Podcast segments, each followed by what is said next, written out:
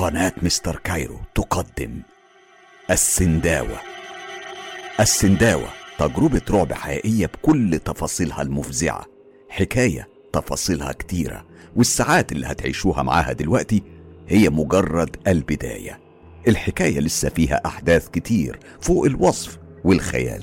المهم أعصابكم وقلوبكم تتحمل اللي هتسمعوه. حالا هسيبكم مع ليالي. وأخطر قصة رعب أذيعت في العالم العربي في العشر سنين اللي فاتوا. الموسم الأول كامل من السنداوة مكون من خمس فصول مخصصة للكبار فقط وضعاف القلوب يمتنعون. ويلا إيه؟ أيوه هو ده. يلا بينا.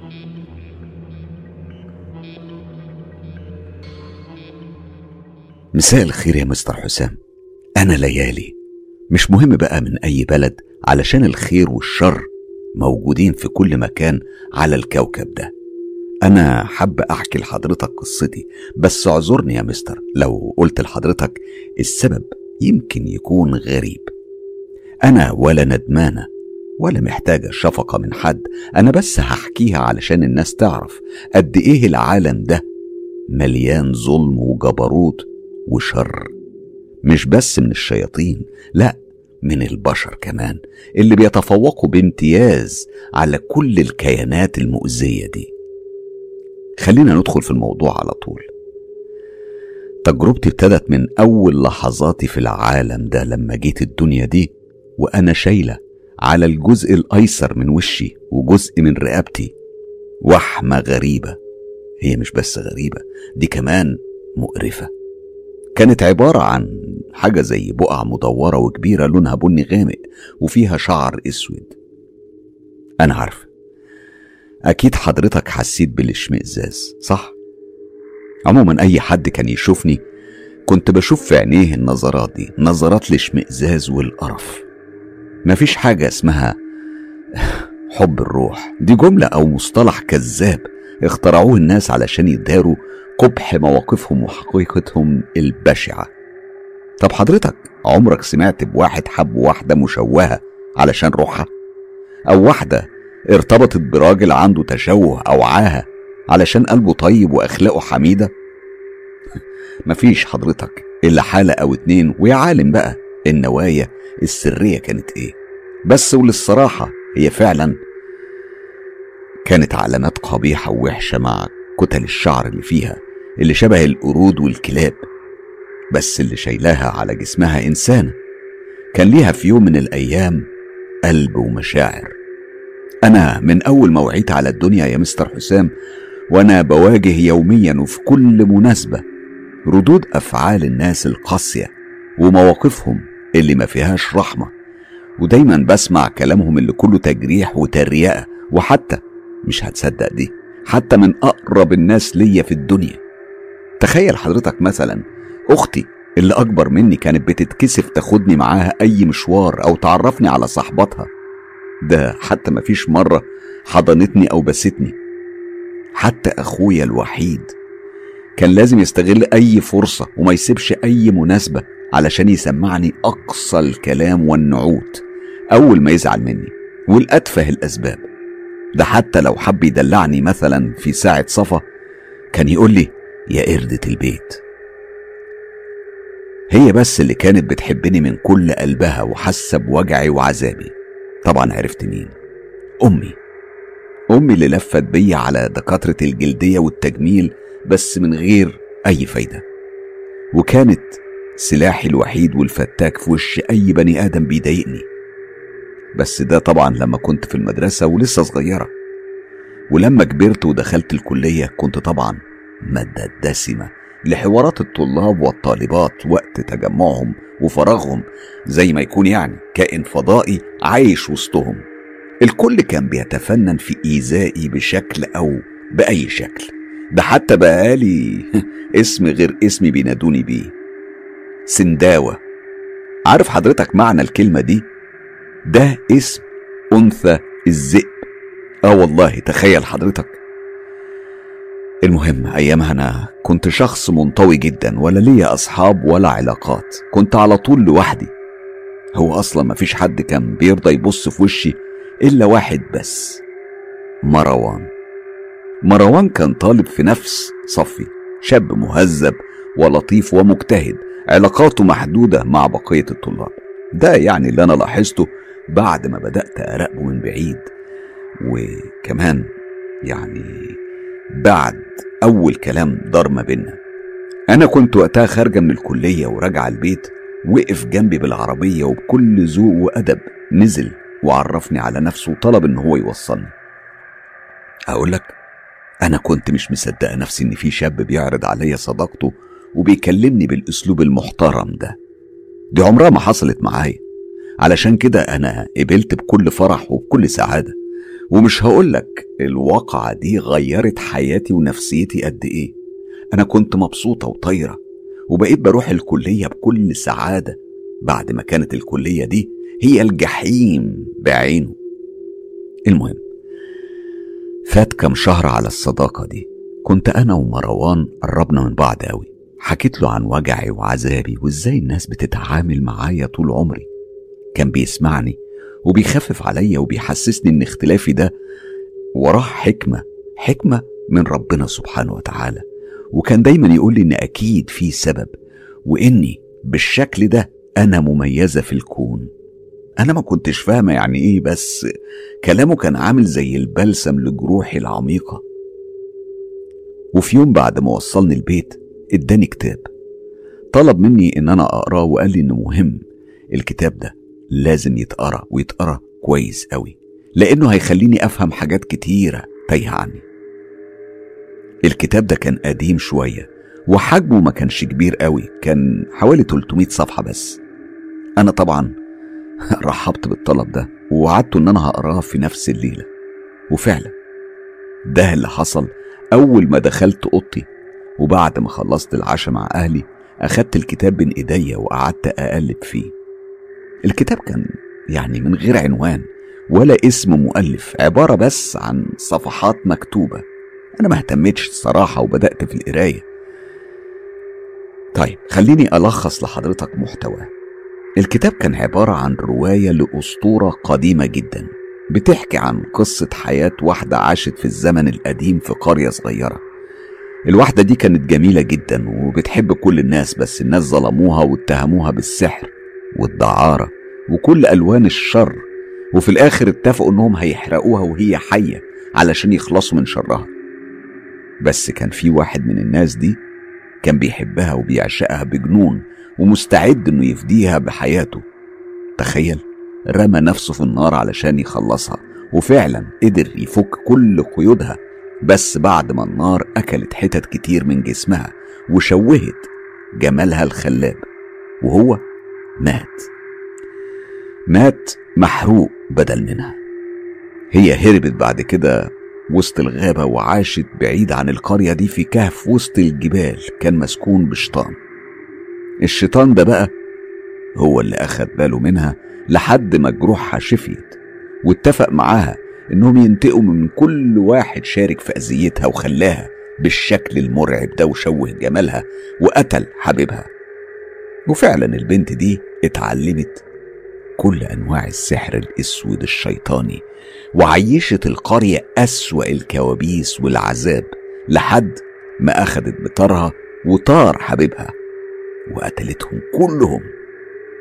أنا طبعا بعد ما خلصت قراية الكتاب قعدت أفكر هو مروان يقصد إيه يا ترى؟ لما قال لي هتفهمي حاجات كتيرة تايهة حاجات تايهة عنك وأنت مش فاهماها دي كانت كلمته. هو يقصد يعني إن قصتي شبه قصة البنت دي ولا إيه؟ الأفكار كانت بتدور في راسي ومش لاقية لها إجابات وفي نفس اللحظات دي سمعت رنة إشعار الرسائل في تليفوني. أنا أخدته وفتحته وكانت رسالة من مروان ونصها كالآتي. فهمتي قصدي يا ليالي؟ أنا على طول جاوبته برسالة كمان. مش بالظبط يا مروان. كنت مستنية رسالة تانية منه بس هو ما جاوبنيش. حطيت راسي على المخدة علشان أنام وأنا دماغي لسه مشغولة.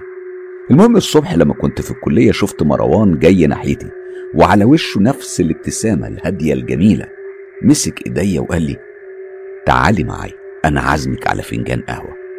أنا طبعا من غير تردد رحت معاه على الكافيه القريب من الكلية ولما قعدنا مسك إيديا تاني وقال بصوته اللي كنت بحبه قوي ليالي. الكون ده مبني على نظام مستمر من أول الخلق. هو الجريمة والعقاب. مفيش حد بيغلط ويبقى من غير عقاب. وأي واحد في الدنيا دي أذاكي أو سبب لك أي وجع لازم يتعاقب ويتحاسب. وأنا معاكي وجنبك وخلي بالك مش هسيبك ابدا. أنا لحظتها حسيت بدموعي نازلة على خدي من غير ما أحس. أصل مروان لمس جرحي. أنا قلت بصوت مخنوق أحاسب مين ولا مين يا مروان؟ أنا ما قابلتش حد في حياتي إلا وأذاني. خلاص يا ليالي بتدور كلهم لازم يدوقوا من نفس الكاس اللي شربوكي منه. إزاي يا مروان؟ إزاي دي؟ سيبيها عليا يا ليالي. هو انت مش واثقة فيا ولا إيه؟ طبعا يا مروان أنا واثقة فيك جدا.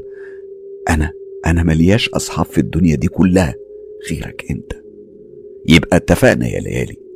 سيبيلي نفسك واسمعي كلامي بالحرف وبكرة تشوفي أنت تقدري تعملي إيه. فعلا. من اليوم ده حياتي أخدت منحنى جديد منحى جديد خالص. أنا اتعرفت عن طريق مروان على ناس جديدة. ناس كانت أول مرة أشوفهم في حياتي.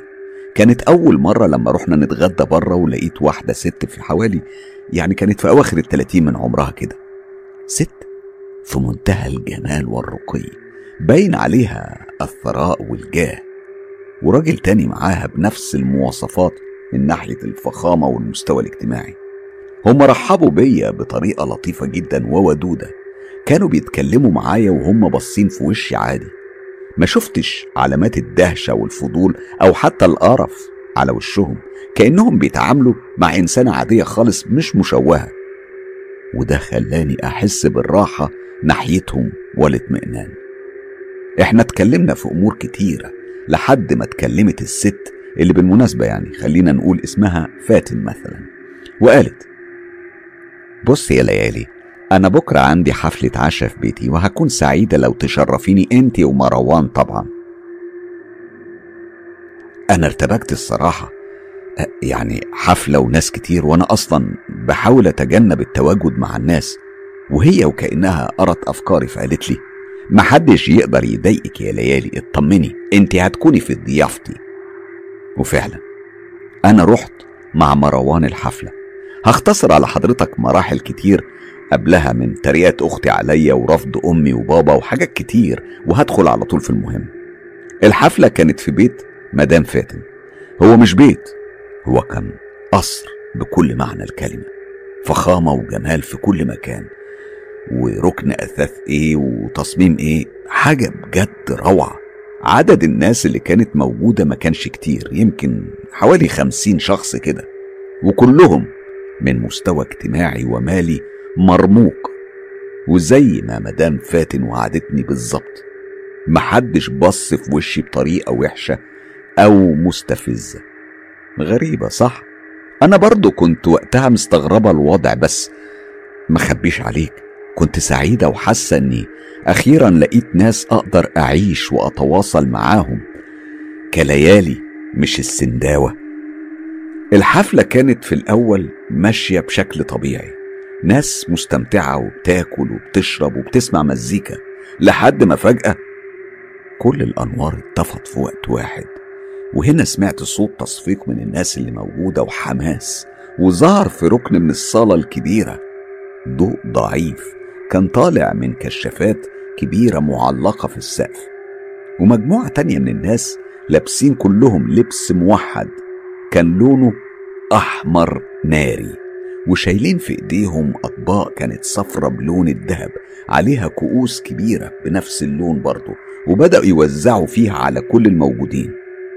أنا بصيت لمروان وكنت عايز أسأله هو في إيه لكنه ابتسم لي وبحركة من راسه كانت معناها يعني أيوة آخد كاس من الناس دي. وهو بالفعل لما لقاني مش راضي أمد إيدي نولني كاس وأخد كاس ليه هو. أنا طبعا شربت زي ما مروان طلب مني من غير ما أعرف حتى إيه اللي موجود جوه الكاس ده. المشروب كان طعمه غريب وحتى ريحته كانت قوية جدا وعلشان الرؤية كانت ضعيفة ما قدرتش أميز اللون. المهم بعد كام دقيقة شفت كل اللي موجودين في حالة سعادة لكنها سعادة مبالغ فيها. كانوا بيرقصوا وبيغنوا بصوت واحد زي ما يكونوا في حفلة لواحد من المشاهير. أنا الحماس أخدني وحسيت بسعادة كبيرة وبقيت برقص وأغني زيهم. ومروان جنبي وماسك إيديا. في ساعة متأخرة جدا كانت الحفلة دي خلصت وكل اللي موجودين بدأوا يخرجوا. أنا ومروان رحنا علشان نودع مدام فاتن ونروح كمان. مدام فاتن باست خدي وحضنتني وطلبت مني إني لازم أكرر زيارتي ليها على طول. تخيل حضرتك شعوري بقى. أنا كنت في عالم تاني من شدة السعادة والامتنان للمعاملة الرقيقة والجديدة عليا دي. المهم لما وصلني مروان البيت وطلعت أوضتي طبعا سمعت كام كلمة من ماما وبابا علشان اتأخرت وكده بس أنا ما كانش هاممني حاجة. أنا كنت سعيدة ومبسوطة قوي. لما مددت في سريري وغمضت عينيا أنا رحت على طول في نوم عميق. وشفت حلم كان حلم غريب جدا. أنا شفت نفسي واقفة قدام كهف على جبل كبير قوي وكان ورايا مخلوق ضخم قوي نصه من فوق على شكل إنسان أو شبه الإنسان بس بقرون وشعر طويل كان ماسك في إيديه سلسلة كلها حلقات كبيرة لونها أسود أما نص من تحت فكان زي الحيوانات بأربع قوائم حوافرها مشقوقة نصين وديل. أنا بحكي طبعا كل التفاصيل اللي عشتها وزي ما حسيتها وزي ما تعايشت الأحداث دي والتفاصيل اللي بحكيها بحاول أكون دقيقة قوي علشان توصلك الصورة. أنا عارفة إن في ناس ممكن تستغرب اللي بحكيه ده لكن هو ده اللي حصل. الغريب في الحلم ده إني كنت واقفة بثبات ومش خايفة من الكائن ده بالعكس أنا كنت ماسكة خصلة من شعر. شعره هو شعر الكائن. خصلة من شعره الطويل بين صوابعي. صحيت بعدها وأنا فاكرة الحلم ده بكل تفاصيله الغريبة زي ما وضحت. كان يومها أجازة ما رحتش الكلية. أنا بس اتكلمت مع مروان في التليفون شوية. وقلت أخصص اليوم ده علشان أراجع كام محاضرة وكده. على الساعة واحدة تقريبا بعد الظهر وبعد ما اتغدينا حسيت برغبة قوية في النوم. دخلت أوضتي واستسلمت فعلا للنوم علشان أشوف حلم تاني أغرب من اللي قبله. أنا شفت نفسي في نفس المكان ومع نفس المخلوق المرعب ده بس كنا المرة دي بناكل في حاجة بكل نهم وشراهة. أنا في الأول ما قدرتش أميزها علشان ده عشان كنت زي المتفرج من بعيد على المشهد بس أول ما شفت نفسي وأنا بقوم اتفزعت من رعب وبشاعة اللي شفته. أنا شفت نفسي ماسكة عيون في إيديا وكل وشي وبقي متغطيين بالدم. ولما بصيت على جنب شفت جثة إنسان أحشائها طالعة لبره. مخبيش عليك. من قوة الصدمة والرعب أنا صحيت وأنا بشهق وباخد نفسي بالعافية. كنت بحسس على بقي وعلى إيديا. ارتحت لما اتأكدت إن ده مجرد كابوس. بس الغريبة إني كنت حاسة بطعم غريب في حلقي. طعم شبه طعم المشروب اللي شربته ليلتها في الحفلة. الكابوس ده بالذات اتكرر عليا أكتر من مرة. فقررت أحكي كل تفاصيله لمروان هو كان بيسمعني وعلى وشه ابتسامة ولما خلصت لقيته اتكلم بكل هدوء وقال لي يا بختك يا ليالي انت بقيتي في حماية السيد وكل اللي نفسك فيه هيتحقق وبكل سهولة كمان. أنا طبعا الإجابة بتاعته دي صدمتني وشلت تفكيري بس على طول سألته بارتباك يعني إيه يا مروان؟ أنا مش فاهمة. انت فاكرة القصة إياها اللي قريتيها؟ أيوه فاكرة. ليه؟ أهو انت دلوقتي ملكتي كل القوة اللي كانت معاها وبقالك حارس ومنتقم كمان. مروان إيه الكلام الفارغ اللي أنت بتقوله ده؟ حارس إيه ومنتقم إيه بس؟ أنت يعني بتصدق في الكلام ده؟ دي مجرد أسطورة ده كتاب أهبل. لا يا ليالي ده مش مجرد أسطورة وإنت هتتأكدي بنفسك قريب قوي. كلام مروان وقتها خوفني خوفني بس والسبب مش مفهوم كان جوايا إحساس غريب وأمنية إن كلامه يطلع صحيح. الإحساس ده وصل لمروان. أنا كنت زي الكتاب المفتوح قدامه ويقدر بسهولة شديدة يعرف إيه اللي جوايا وعلشان كده هو قال لي ليالي مش نفسك تتأكدي. أيوه يا مروان نفسي. خلاص أنا هساعدك وهديك الطريقة. إزاي يعني؟ بص يا ستي ده كلام أنا عايزك تقريه بعدد معين قبل ما تنامي. وكمان ابقي ولعي شمعة جنبك وسيبيها. أنت طبعا بتنامي في أوضة لوحدك مش كده؟ أيوه كده. خلاص ابقي نامي من غير هدوم خالص. سمعاني ولا قطعة. واقفلي الباب عليكي إيه؟ اعملي زي ما بقولك يا ليالي بس وما تتناقشيش معايا في اللي بقوله. نفذي وخلاص. طبعا حضرتك توقعت اللي جاي. فعلا. أنا عملت اللي طلبه مروان وبالحرف كمان. وخد بالك أنا وقتها ولا كنت أعرف حاجة عن السحر أو التسخير أو أي كلام من النوع ده. بس خلينا نكمل واحدة واحدة. الأحداث زي ما حصلت. أنا أول ما رحت في النوم شفت حلم جديد. مش هقول كابوس لأني خلاص اتعودت على رؤية المخلوق ده. وما بقتش بخاف منه خالص. المرة دي بقى الحلم اختلف. وصدق كلام مروان. أنا الأول مرة قدرت أتكلم أتكلم معاه ونتواصل بكل وضوح. لا أنا ما كمان ما كنتش حاسة بخوف و... أو الغرابة أو أي حاجة مش كويسة. بالعكس أنا كنت مرتاحة ومركزة في كل كلمة وعرفت كل حاجة وكل التفاصيل والمطلوب مني علشان أفوز بالمراد. وكمان أنا حفظت العهد وطريقة إتمامه والتاريخ بكل دقة. كل حاجة اتنسخت جوه ذاكرتي. ليلتها أقدر أقول اني كنت شبه نايمة وإن ده كان حقيقة مش مجرد حلم. لما صحيت حسيت إن الليالي بتاعت زمان اختفت. هي مش بس اختفت على فكرة هي ماتت. ليالي الضعيفة المقهورة اللي ياما اتظلمت واتداس على كرامتها وشعورها واتولدت. ليالي تانية قوية ما تعرفش الرحمة ولقها الوحيد لعالمها الجديد اللي لقت فيه الاحترام والتقدير والتفهم ومستعدة تعمل أي حاجة علشان تبرد النار اللي جواها وتجيب حقها. استنيت ليلة معينة من الشهر زي ما طلب مني الكيان اللي مش هقول عليه الشيطان على الأقل دلوقتي وجهزت المطلوب. وهحكي لحضرتك باختصار في الحتة دي علشان عارفة إن حضرتك مش هتسمح يذاع في قناتك أي تفاصيل لتعاويذ أو طلاسم وأنا طبعا مقدرة ده كويس. المهم اتسحبت من البيت في عز الليل ورحت للمقابر المهجورة ودخلت وأنا شايلة معايا كل حاجتي. دخلت ودخلت لحد ما بقيت في قلب المقابر. كانت القبور معظمها مكسرة ومفتوحة والشواهد كمان.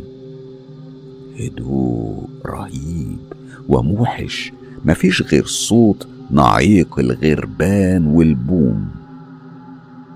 اخترت قبر وقعدت فوقيه وغمست ايديا في التراب وبقيت بحفر واحفر علشان اطلع اي حتة عظم. وفعلا وبعد كام محاولة قدرت إن أنا أخرج بقايا جمجمة بشرية. حطيتها قدامي وطلعت قط أسود من الكيس. وركز معايا قوي في اللي جاية دي.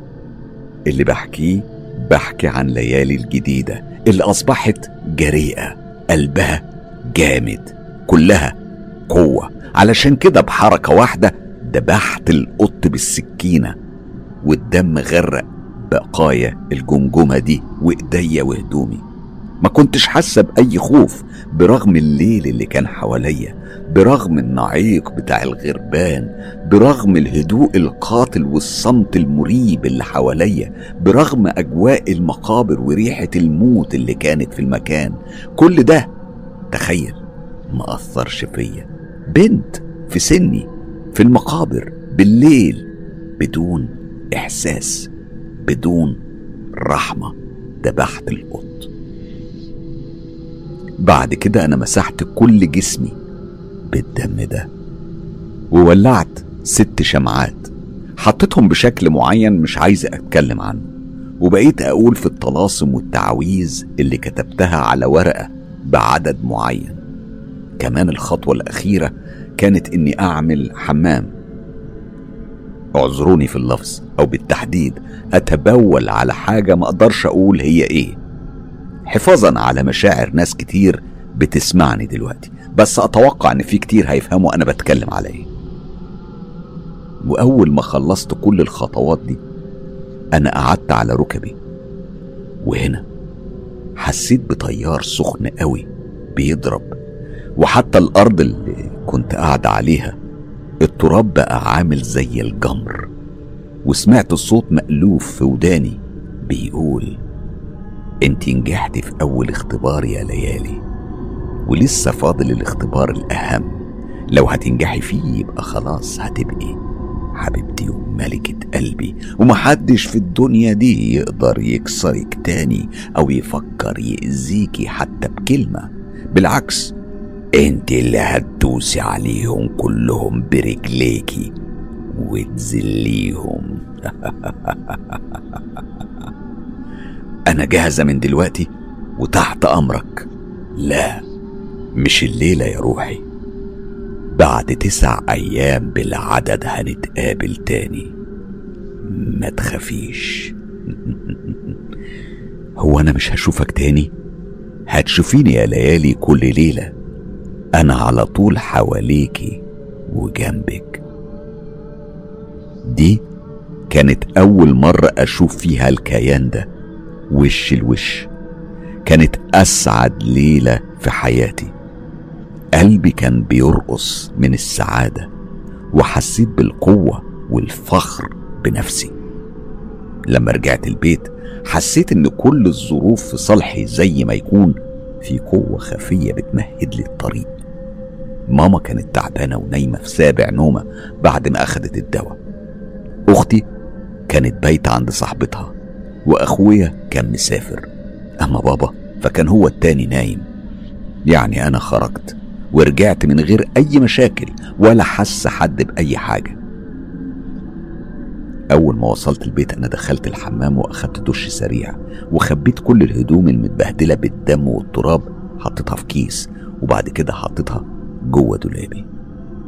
كنت بسرح في شعري قدام المراية وببص على وشي اللي عشت طول عمري كرهاه. وشفت لمعة جديدة في عينيا وحتى ملامحي الحزينة اتغيرت. بقت ملامح كلها حياة وقوة. مددت بعدها على السرير ورحت في نوم عميق.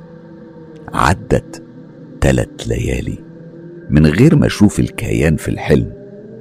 وهنا كنت بدأت أحس بالخوف والحيرة وعشت أوقات صعبة وأنا جوايا رعب من إني يمكن أكون فشلت أو غلطت في حاجة أو ما كنتش في المستوى المطلوب. لحد الليلة الرابعة قبل ما أنام عملت نفس الطقوس اللي قال لي عليها مروان أول مرة على أمل أشوف الكيان تاني. وفعلا أنا كنت لسه بغمض عينيا لما فجأة الجو في الأوضة قلب لسخونة قوية جدا. لحظتها قلبي بدأ يدق بسرعة وجسمي كان بيرتجف. وسمعت صوته هو بيقول أنت مش محتاجة تشوفيني في الحلم يا ليالي أو محتاجة تعملي الطقوس دي. أنت خلاص بقيتي تقدري تشوفيني وأنت صاحية. علشان خلصت أول خطوات العهد اللي بيني وبينك والليلة أنا جيت علشان أعرفك الخطوات الأخيرة اللي فاضل عليها ست أيام بالظبط. ولو نفذتيها بكل إخلاص هنبقى سوا على طول. أنا جاهزة وكل استعداد أنفذ أي حاجة تأمرني بيها. الكلام سهل يا ليالي بس الفعل يمكن يكون صعب عليكي. لا. مفيش حاجة. تصعب عليا علشان أبقى معاك. مم حتى لو طلبت منك قربان بشري. هنا أنا الصدمة من الطلب المرعب ده. شلت لساني. أنا ما عرفتش أنطق بحرف واحد. الكيان ده كمل كلامه بنفس الصوت العميق وقال لي القربان البشري يا ليالي أهم خطوة علشان تنالي القوة اللي انت محتاجاها في مواجهة العالم الدنيء ده وعلشان انت حبيبة قلبي مش هقولك اذبحي بني آدم بس ممكن تجيبيه لغاية عندي في مكاننا اللي اتقابلنا فيه أول مرة. وفي نفس التوقيت مش مهم كمان أنثى أو ذكر. أنا عارف إن ذوقك حلو. وأنا بقى هتصرف ساعتها. حاضر حاضر. أنا هتصرف. شاطرة يا ليالي شاطرة. عدت الليلة دي والليلة اللي بعدها. وأنا دماغي هتنفجر من التفكير في خطة أقدر بيها. يعني أسحب أي حد وأوقعه ويكون هو القربان. أنا حتى ما كنتش عارفة أختار مين. وفجأة لمعت جوه دماغي صورة شخص. شخص بغيض ومستفز. يا ما اتريق عليا وجعني بالكلام. الشخص ده كان اسمه نادية. أيوه. نادية صاحبة أختي الأنتين ورفيقة عمرها اللي بتحبها أكتر مني وبتفضلها عليا. إنسانة قاسية وقلبها أسود. كانت على طول أول ما تشوفني تعوج بقها وتغمض عينيها وتمسك بطنها زي ما هتكون هترجع من القرف اللي شافته واللي هو أنا طبعا. هي دي اللي تستاهل الموت والحرق كمان. أنا بس كنت مشغولة إزاي هقدر أخليها تمشي معايا لحد المقابر في عز الليل. أنا فكرت كويس أوي في الموضوع وأدركت إني محتاجة مساعدة مروان. لأنه هو الوحيد اللي يقدر يساعدني ويشير عليا أتصرف إزاي في الموضوع ده. أصله كان عارف كل حاجة من الأول.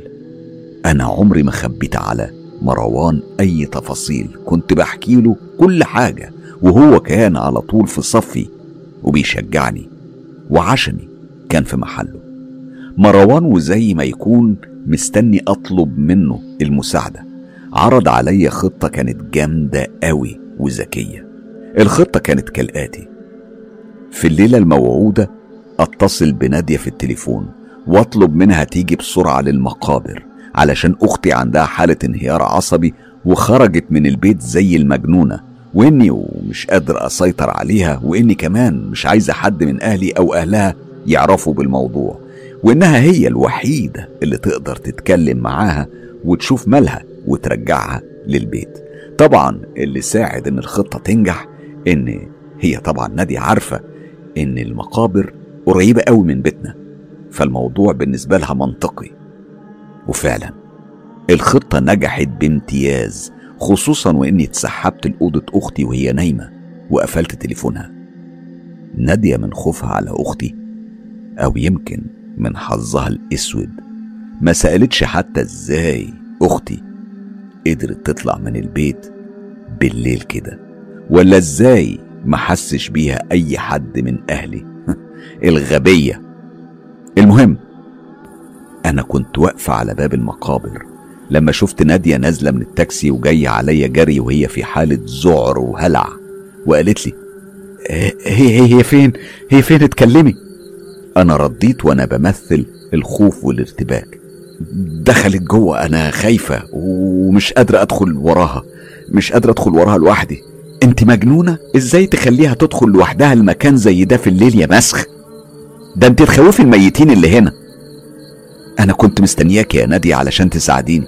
طيب طيب يلا يلا تعالي معايا. هوب دخل الفار اللعين جوه المصيدة. أنا مسخ؟ طيب يا جميلة يا أمورة أنا هوريكي بقى المسخ هيعمل فيكي إيه. دخلنا المقابر وكانت نادية بتمشي وسط القبور. وشواهد القبور. كل ملامح الرعب على وشها وهي بتنادي على أختي بصوت كان بيرتعش وكانت بتحسس على الأرض برجليها. كانت منورة كشاف تليفونها وكل شوية كانت بتتلفت حواليها في رعب. وأنا وراها وبعمل زيها علشان ما نحسش بحاجة. يعني أقصد إنها ما تشكش فيا. لحد ما ضمنت إننا بعدنا كفاية وبقينا وسط المقابر المهجورة لوحدنا. هنا طلع مروان من ورا قبر من القبور وكل ملامح الانتصار كانت ظاهرة على وشه. وقال أنت عملت اللي عليك يا ليالي سيبيلي الباقي واستني أنت. نفسي أقدر أوصف لحضرتك ملامح نادية. هي تقريبا اتشلت من الخوف كانت مبرقة. وفاتحه بقها وهي بتبص مرة عليا ومرة على مروان.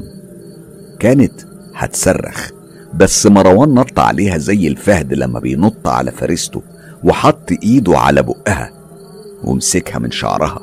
هي كانت بتقاوم زي ذبيحة وبتفرفر. فمسكت أنا حجر من الأرض وخبطتها بيه على دماغها بكل قوتي علشان يغمى عليها وجسمها يرتخي. كان نفسي أخبطها أكتر وأكتر. بس مروان مسك إيديا وقال كفاية كده يا ليال إحنا عايزين نتمم العهد ولا إيه؟ أنا ابتسمت في وشه وقلت طبعا يا مروان يلا بينا. جرينا نادية وحطينا جسمها على قبر مهجور. وقبل ما أبدأ في ترديد الطلاسم والتعويذ اللي المرة دي أنا كنت حفظتها عن ظهر قلب. قرب منها مروان وخلع كل هدومها. طبعا مش محتاجة أحكي هو عمل إيه فيها. أنا كنت حاضرة ومستمتعة بكل لحظة وبكل تفصيلة. كانت نادية شبه صاحية وحاسة بالوجع والألم وسال دمها على جدران القبر. بعد كده بدأت أنا في ترديد طلاسم العهد من كل جوارحي وبكل إصرار. لما فجأة حسيت بنفس السخونة اللي بتسبق حضور الكيان وعرفت إنه خلاص وصل. شفته وهو واقف قريب من القبر وعلى ملامحه ابتسامة رضا وقال أنت ما خيبتيش ظني فيك يا ليال وكنت متأكد إنك أنسب واحدة يليق بيها الدور المهم ده وقرب مني وحط صباع من صباعه على جبهتي وكمل. سوا يا سنداوة هننتقم من كل إنس جرحك أو خلى دموعك تنزل في يوم من الأيام. وسوا. هنبني مملكة هتكون انت الملكة بتاعتها والكل هيكون تحت أمرك وأمري. استنيني الليلة أنا جاي علشان نكمل باقي الطقوس. من الليلة دي ابتدى فصل جديد في حياتي. فصل مهما تكون سمعت من حكاوي وقصص تشيب الراس لا يمكن تكون في مستوى حكايتي. حكايتي أنا اللي عشت تفاصيلها لحظة بلحظة علشان أنا مش أي حد. أنا السنداوة. ليلتها بقى وصلني مروان لحد باب البيت. أنا شكرته على مساعدته وعلى العالم الجديد اللي فتح لي أبوابه. الصراحة كان نفسي كان نفسي نادية تكون ماتت بس هي اتنقلت للمستشفى. وبعد مدة مش طويلة خرجت وهي ناسية كل حاجة ولا فاكرة أي حاجة. من اللي حصل لها. كانت أختي وقتها في قمة الحزن عليها. ده لو أنا كنت مكان نادية ما كانتش ظرفت عليا دمعة واحدة. أختي كان لازم تكون ممتنة وشاكرة إنها ما كانتش في مكان نادية. مش لأنها أختي لا خالص. هي عمرها ما كانت كده ولا كان بينا أي مشاعر أخوة. أنا بس علشان ما أكسرش قلب أمي الغالية عليها. مرت الأيام بالسرعة والشهور ورجعت الحياة طبيعية. طبعا مش دي سنة الحياة. تموت ناس وتتولد ناس ولا إيه؟ رجعت أختي تخرج من تاني وتروح كليتها. هو صحيح باين على وشها الجميل الحزن بس الحياة مستمرة. أما أنا فبقى ليا اهتمامات أكبر وأهم. أنا كنت بتعلم كل حاجة بتفيدني في انتقامي حاجة ما تخليش ورايا شبهة أو جريمة حاجة في قمة الاحتراف والنظافة. السحر بقى. ومن مين؟ من ملك السحر بنفسه اللي عنده أسرارها.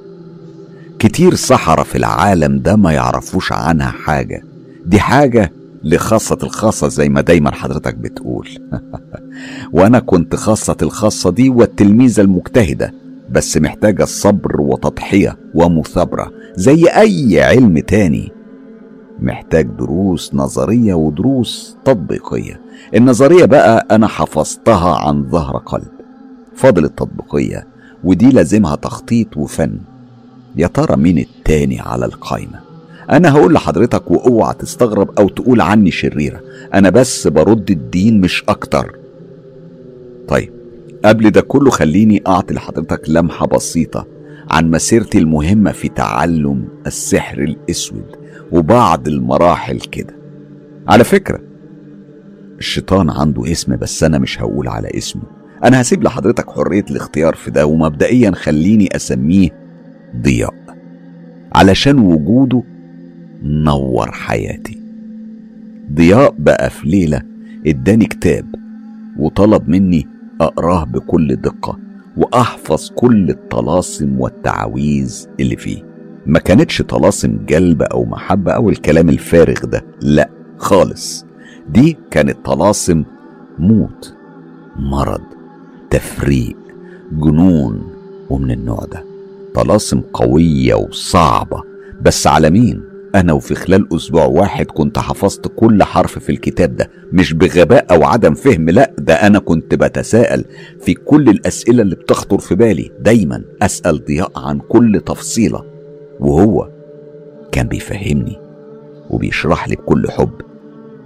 أما طلاسم التسخير دي والصرف تخيل حضرتك بقى أنا ما كنتش في حاجة ليها خالص علشان كل جنود ضياء وأعوانه كانوا تحت أمري. ومسخرين وجاهزين لخدمتي. مش بقول لحضرتك أنا الخاصة.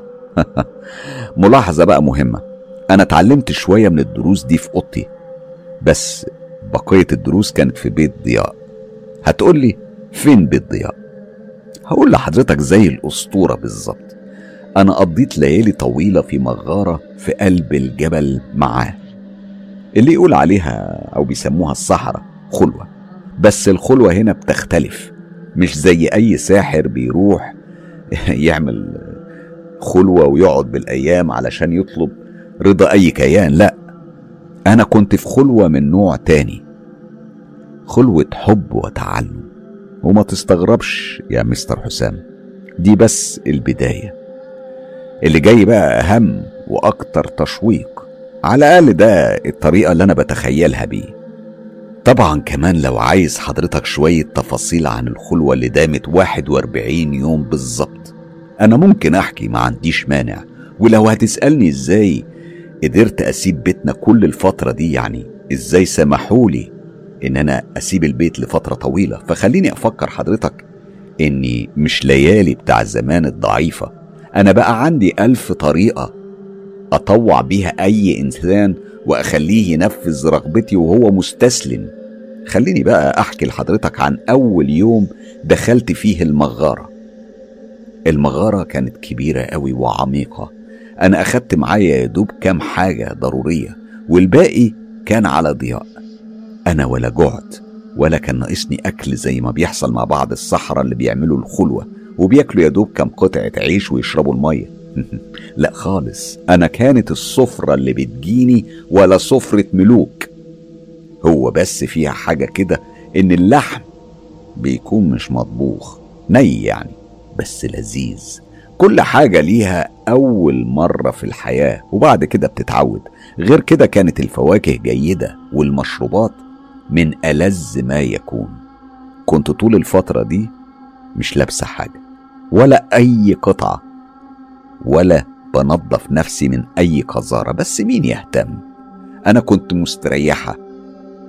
وضياء كان راضي وعايز كده. اتعلمت في الفترة دي أقوى وأخطر أنواع السحر. سحر الكابالا اليهودي وسحر هيمون وسحر الفودو وسحر المقابر وسحر التعافين وسحر النجاسات السبعة وكمان سحر الكواكب والنجوم. حاجة مذهلة مش كده؟ ده في ناس بتقضي عمرها كله تتعلم في نوع بس من الأنواع دي بس أنا مش أي ناس. أنا حبيبة ضياء أو حبيبة الشيطان. أنا خلال الفترة دي اتعرفت على كبار ملوك العالم السفلي ورحبوا بيا معاهم وبقيت كأني واحدة منهم. على فكرة العالم السفلي ده مش بالبشاعة اللي بيحكوا عنها بعض السحرة أو الناس. لا خالص. هو عالم مختلف عن عالمنا. سماة مختلفة. شمسه وسكانه كمان مختلفين طبعا. أنا أول زيارة ليا للعالم ده طبعا مع ضياء. كنت منبهرة بكل التفاصيل. خليني أدي لحضرتك مثال. تخيل كده تشوف سما مش زرقاء. سما حمرة بلون الدم كده.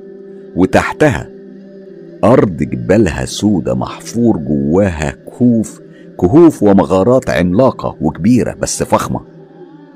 آه يا مستر فخمة فيها أثاث ولوحات وشموع وذهب ومجوهرات كتير. كنوز كنوز كنوز كتير. بعد واحد وأربعين يوم رجعت بيتنا ولحياتي بس بروح تانية. وبرامج كتير كنت حطيت كل نقاطها ومراحلها أنا وضياء. ولو عايز تعرف عنها أنا مستعد أحكي لحضرتك. بس قولي كملي يا ليالي وأنا هكمل. لكن قبل ما نبدأ الحكي خليكم فاكرين إن كلنا مستر كايرو أنا وإنتم وكل متابع أو مشارك بالقناة. فسمعوني صوتكم باشتراككم في القناة ودعمكم للمحتوى بالإعجاب لأن ده بيفرق معانا كتير قوي. خلوا عيلتنا تكبر كمان وكمان. مساء الخير مستر حسام تحياتي لكل واحد في أسرة مستر كايرو اللي حبني واللي ما حبنيش.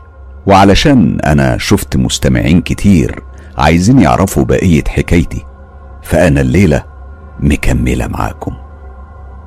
أنا بعد ما رجعت الحياة طبيعية بقيت بروح الكلية بروح جديدة.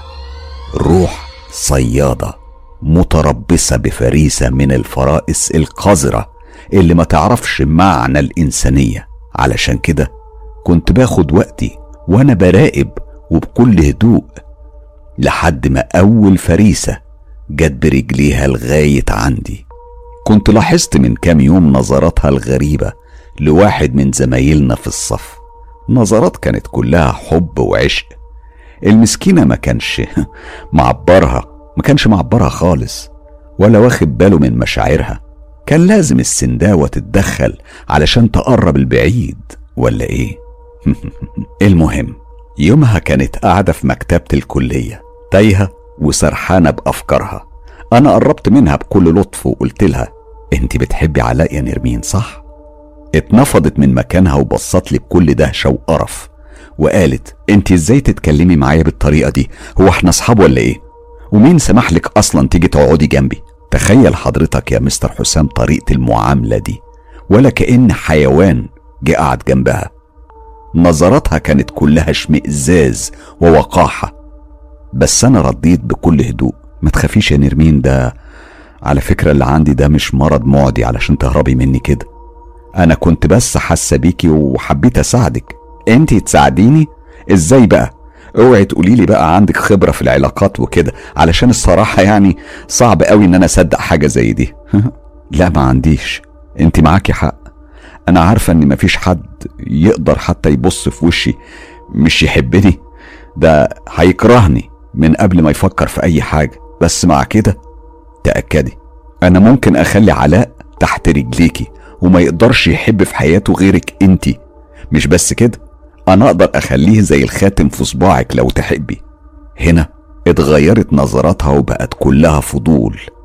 كان عندها حالة تردد رهيبة واضحة في عينيها. وقالت لي أنت بتتكلمي جد يا سنداوة؟ آسفة. أنا أقصد يا ليالي. لا لا ولا يهمك. آسفة على إيه؟ عادي. بس لو عايزة تجربي أنا ما عنديش مانع أساعدك. طيب و لا لا ما تخافيش. محدش هيعرف. ده هيفضل سر ما بيننا. دي طبعا كانت أول خطوة بقى ونرمين الجميلة سهلت عليا قوي الباقي. هي كلمتني ليلتها في التليفون بعد ما أخدت رقمي واتفقنا إن إحنا نتقابل الصبح في مكان بعيد عن الكلية طبعا علشان هي مش عايزة حد يشوفها مع السنداوة. أنا قبلت طبعا وفعلا اتقابلنا في كافيه بعيد وطلبت منها تجيب لي حاجة من قطرها وتحاول تجيب لي كمان حاجة من قطر حبيبها. وتواريخ ميلادهم هما الاتنين وبس. وبعد كده قلت لها تستنى تلات ليالي علشان تشوف العجب. دي طبعا كانت حاجة سهلة خالص على فكرة. شغل الجلب والمحبة ده حاجة بسيطة. بس مش ده اللي كان في بالي. على العموم أنا كان لازم أديها الطعم الأول وأسيبها تاكله. وبعدين أشتغل برواقة خالص وأعرف ساعتها أجيب حقي منها ومن حبيبها اللي بالمناسبة كان أسفل وأحقر منها بكتير. وفعلا خطتي نجحت ونرمين جابت الحاجة خلال يومين بس. كده كان كله تمام.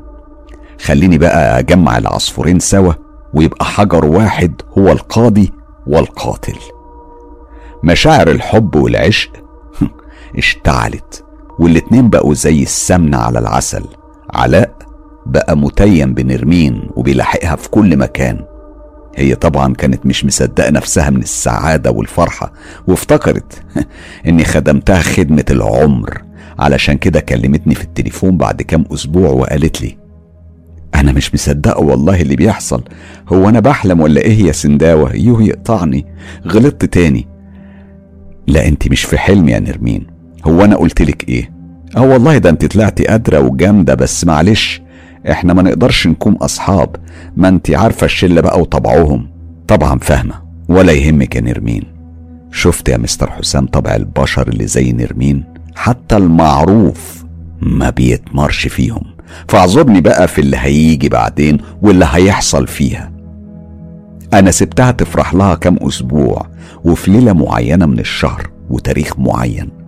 طلعت المكان فاضي وواسع. أقدر أشوف فيه السماء والنجوم بوضوح. بعد ما حسبت طبعا الليلة المناسبة لنرمين حسب تاريخ ميلادها وبرجها وبدأت طقوس سحر الكواكب الجبار اللي مفيش حد يقدر يفكه أو يبطله. جهزت كل حاجة من جداول وطلاسم ومعادن وحاجات تانية. مش عايزة أدخل حضرتك في تفاصيلها علشان دي حاجات مش هتهمك وفي نفس الوقت مش عايزة حد يستخدمها. طبعا كل ده بستخدمه علشان أسخر شياطين كوكب معين ودول بالمناسبة بيكونوا من أشد خدام الأعمال السفلية عشان هما بالأصل بيعبدوا الكوكب ده ومهما حصل لا يمكن لا يمكن أبدا يسيبوا الشخص المقصود بالأذى. بتفضل كل القبيلة في خدمة السحر ده. المهم وزي ما علمني ضياء بالظبط أنا اشتغلت على تعويذة الجنون لنرمين الحقيرة وبكل حب ما دي طبعا حبيبتي. ورجعت البيت وأنا طايرة من الفرحة. ده أنا هشوف عرض ولا أجدع مسرحية. مفيش يومين ونرمين الجميلة محبوبة الكل بقى حالها يصعب على الكافر. إلا مين؟ إلا أنا طبعا. علشان أنا كنت مستمتعة بكل التفاصيل. وخليني أحكي لحضرتك شوية هي حصل لها إيه. بص يا سيدي أول الأعراض للسحر ده بتكون عبارة عن وخز في الجسم كله ونبض مستمر. علشان كده المسكينة بقت طول الوقت بتتنفض من مكانها وبتهرش في جسمها بحركات عصبية وسريعة. وهي مفكرة إن في نمل بيمشي تحت هدومها حشرات مثلا أما الأعراض التانية فهي قلة الحفظ والنسيان. طبعا ما دماغها بقت بين النجوم وراحت منها الدروس والمحاضرات. ما بقتش تعرف تركز خالص. الطالبة النجيبة بقت الطالبة الخايبة خصوصا بعد ما انقلب ليلها نهار ونهارها ليل. ما هي مش بتعرف تنام بالليل وبتفضل سهرانة وتايهة يمكن بتعد النجوم. أما بقى بالنهار بيبقى دماغها تقيلة جسمها هفتان من قلة النوم. وفي يوم معين في الشهر تجيلها حالة هيجان قوية جدا. ما بتقدرش تسيطر ولا تتحكم في تصرفاتها ولا في أفعالها. نيجي بقى للأعراض اللي بعد كده وهي محاولاتها الفاشلة في الاستفراغ. كل شوية تقوم وتبقى عايزة ترجع وهي حاسة بحاجة عايزة تطلع من بطنها ومعدتها. بس يا عيني من غير فايدة. أصل السحر ده بيبقى في عالم الجن يا مستر ولا يمكن لأي حد يقدر يشوفه بعينيه أو يرجعه من بطنه. حاجة مذهلة مش كده؟ طيب خد دي بقى آخر حاجة وهي عينيها اللي تندب فيها رصاصة. هتبقى على طول قدامها. ده بابا والرؤية هتبقى مش واضحة. كل شوية تبقى تمشي وهي بتهز في إيديها زي ما تكون بتحاول تبعد في حاجة من قدامها. زمايلها طبعا كانوا مستغربين ومش مصدقين حالتها الغريبة. الخلاصة يعني والصورة النهائية. نرمين بقت بتيجي الكلية وحالتها متبهدلة. شعرها منكوش ومن غير ولا نقطة من مكياجها المعتبر.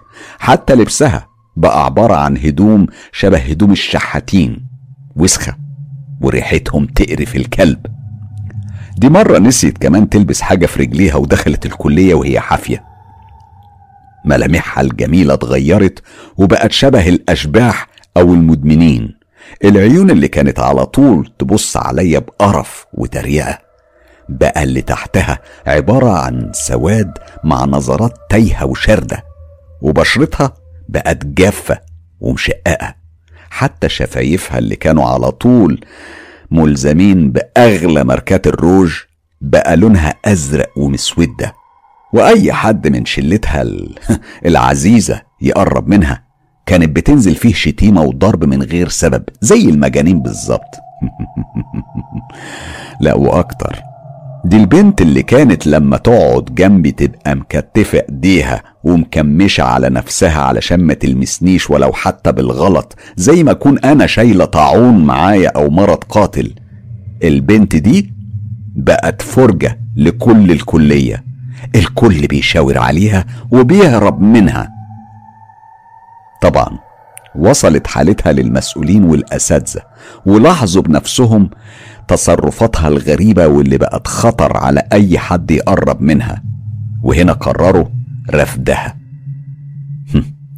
كده. تاني واحدة على القايمة غارت في ستين داهية وهتكمل بقية حياتها في مستشفى المجانين. أما بقى حبيب القلب حبيبها فمن قوة عمل المحبة اللي عملته له بقى ما قدرش يستحمل اللي حصل لحبيبته فاكتئب.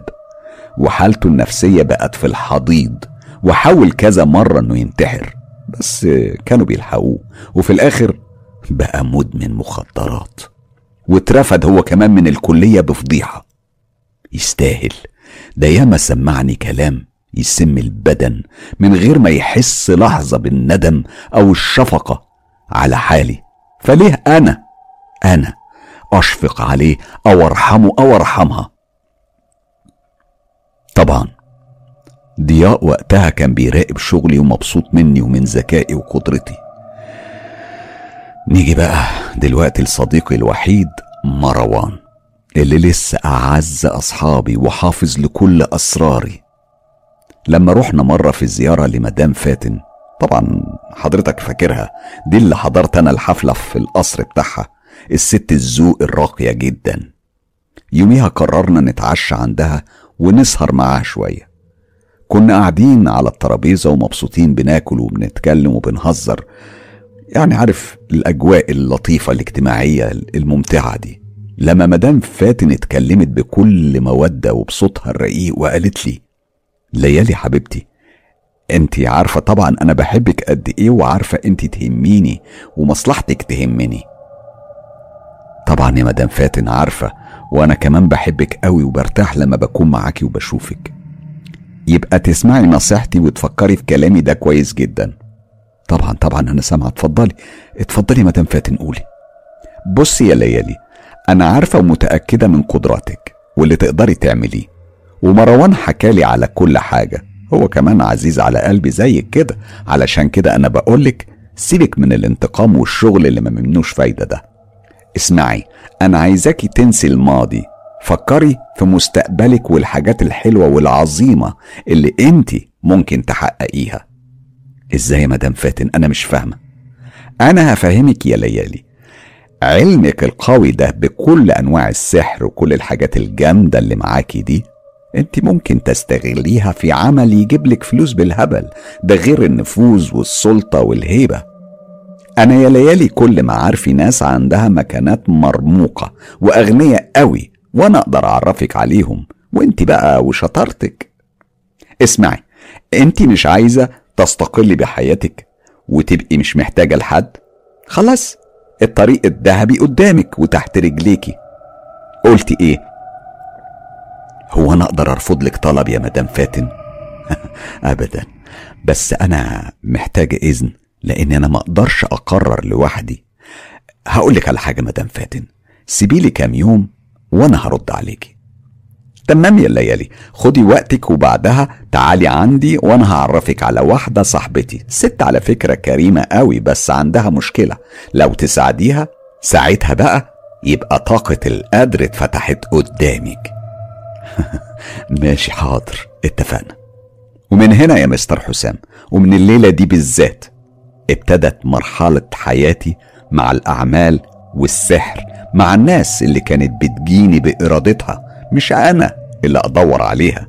ناس لو أحكي لحضرتك استعدادهم العظيم لتحطيم بعض والانتقام من بعض قد إيه مخيف وجبار؟ يمكن ما تصدقنيش. ناس ممكن تدمر ناس لمجرد الحسد أو الغيرة أو لمجرد الطمع والشهوة والغريزة الحيوانية. طب تصدق حضرتك في ناس بتعمل كده لمجرد المتعة. آه والله لمجرد الاستمتاع بعذاب الغير ومصايبهم. ده أنا كنت مفكرة نفسي شطانة أتاري في شياطين أبشع واقسى مني بكتير وأنا كنت اليد الوحيدة والثمينة اللي تقدر تحقق كل رغباتهم دي. المهم خلينا نتكلم شوية عن الإذن بقى. أنا وبعد ما حكيت لضياء عن رغبة مدام فاتن اللي هو أصلا كان عنده خبر بكل اللي دار ما بينا هو اتكلم وقال بص يا سنداوتي انت أول مرة خدت العهد بالدم علشان انتقامك وشغلك لنفسك. المرة دي هيبقى في عهد تاني. علشان تقدري تشتغلي بالكبير. أنا جاهزة يا ضياء لأي حاجة. عارف عارف. وعلشان انت مميزة عندي كمان العهد هيكون مميز. إزاي بقى؟ كل عهد يا سنداوة فيه تضحية. انت بقيتي عارفة. بس المرة دي مش هتكون ولا قربان بشري ولا أي حاجة. أمال إيه؟ التضحية المرة دي هتكون بحاجة من جسمك. عضو مهم جدا. برضو مش فاهمة يا ضياء. انت يا سنداوة هتدينا ايديك اليمين وهتبقي بتاعتنا. هتبقي ايد الشيطان وانت عارفة طبعا يعني إيه تبقي ايد الشيطان. يعني مفيش حاجة في الدنيا دي تقدر تقف قدامك وقدام أي رغبة من رغباتك. بس كده يا ضياء. حاضر. أنا موافق طبعا. ده أنا سلمتك روحي من زمان. هتغلى عليك إيديا يعني.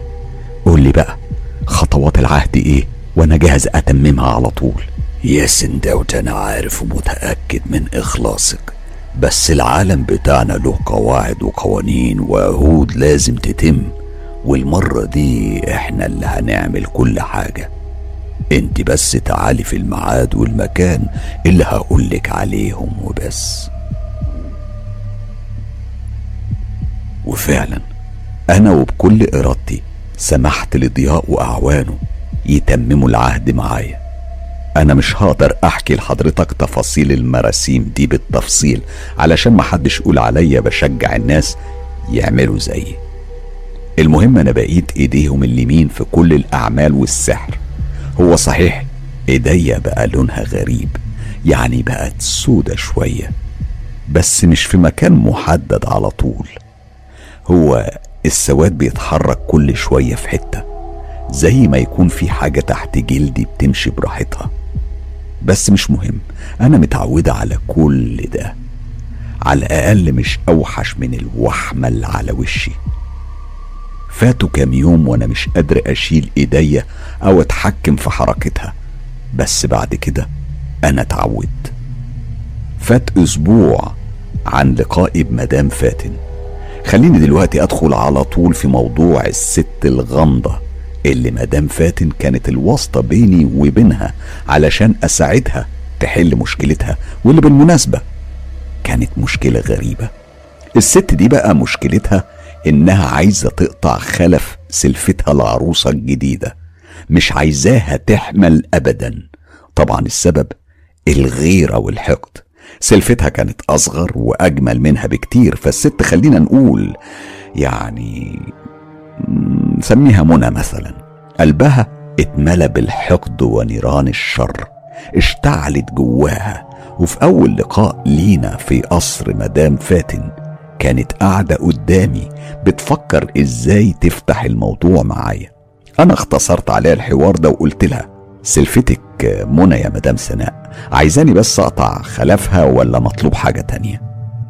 أنا طبعا ضياء كان حكيلي على كل حاجة. الست برقت عينيها وتهتهت في الكلام وهي بترد عليا. أنا عايزة أخلص منها يا ليالي مش عايزه أشوفها في حياتي تاني ابدا. خلاص يبقى نخلي جوزها يطلقها لا لا لا لا مش كفاية. أنا عايزه أدمرها. مش عايزاها تشوف فرح تاني في حياتها. أنا بكرهها قوي يا ليالي. مم. فهمت يا مدام سناء. بصي ولا يهمك. أنا هتصرف. أنا بس عايزة منك حاجة واحدة. عايزاكي تجيبي لي صورتها. آه طبعا طبعا. اتفضلي. أنا جبت الصورة ليها أهو. وكمان المبلغ اللي هتطلبيه يا ليالي هيكون جاهز وبين إيديكي. أنت بس قولي لي عايزه كام؟ بعد ما يتم المطلوب يا مدام سناء نبقى نتكلم في موضوع الفلوس. بعد عشر أيام بالعدد نتقابل تاني. ليلتها وبعد ما قفلت باب أوضتي عليا. أنا فكرت بيني وبين نفسي يا ترى أستعمل معاها سحر المقابر ولا سحر النجاسات السبعة ولا سحر الترفين. وقررت بقى إن أنا لازم أكون عملية. ودي يعني حاجة كان منطقية لأن أول عملية ليا لازم تكون مثالية وسريعة المفعول. والنتيجة مبهرة. المهم أنا جبت المية المنجمة. أول حاجة ودي مية بسيبها طول الليل تحت النجوم علشان الشغل. بعد كده أنا جبت صورة الست منى. رسمت عليها جدول بطريقة معينة مش هتكلم فيها. وجوه الجدول أنا كتبت الطلاسم المناسبة. بعد كده أنا دوبت عليها الشمع بطريقة معينة برضه مش هتكلم عنها. ولازم يعني وقتها كنت في طلاسم معينة لازم أرددها وده اللي حصل. بعد كده أنا قصيتها نصين حطيت نص في بق حيوان مش مهم هو إيه. وخيطته كويس. وجهزت ورق بحجم صغير عليه الطلاسم تانية. برضه والمطلوب يعني المرض أو الجنون أو الموت. حطيت نص الصورة وسط الورق ده ولفيته على شكل حجاب صغير. وجبت المجمرة وفي قلب النار حطيت الحجاب ورشيت البخور المطلوب وبدأت العزيمة. كده؟ خلصت. الضحية بعد فترة قصيرة هيبدأ شعرها يقع. حتى أسنانها. وهتتعب قوي. زي ما تكون عجزت فجأة وبقى عمرها سبعين سنة. أما الجزء التاني بقى كان عبارة عن سحر مأكول. مجموعة أعشاب معاها لسان حيوان معين وضفره. ومسقية بالمية المنجمة وبرضه متعزم عليها بطلاسم وتعويذ خاصة. وأول ما يشتغل العمل ده جوزها مش هيطيق يبص في وشها خالص. مش جوزها بس أي حد هيقرب منها هيجري. دي كانت بداية رحلتي في عالم الأسحار والأعمال السفلية. بعد عشر أيام كنت واخدة من الست سناء مبلغ محترم جدا ده غير الهدايا والشكر. مفيش أسبوع واحد والزبون التاني وصل وكان عن طريق مدام فاتن كمان زي أول زبون. لكن المرة دي كان راجل مش ست وبرضه لأسباب خسيسة وواطية. هو طلب مني عمل لشاب في سن الظهور كان ابن صاحب عمره. عارفين ليه؟ لأن الشاب ده كان محترم ومتفوق في دراسته عكس ابن الراجل ده فاشل ورمة فكان لازم يدمر حياته ويقضي عليه. علشان يحس بالراحة وتهدى نار الغيرة والحسد جوه قلبه وما يحسش بالعار أو قلة القيمة قدام صاحبه. يا على البشر يا على البشر يا على البشر يا اللي بتسموني شطانة. ده أنا السنداوة اللي بعت روحي للشيطان كان دافعي الوحيد إن أنتقم من الناس اللي دمروا كل لحظة حلوة في حياتي كل حاجة حلوة فيا. دمروها. عارفين؟ لقيت نفسي وسط جحيم من شياطين الإنس. لو يطولوا يقلبوا الأرض ويحرقوها باللي فيها من غير ذرة تردد أو إحساس بتأنيب الضمير.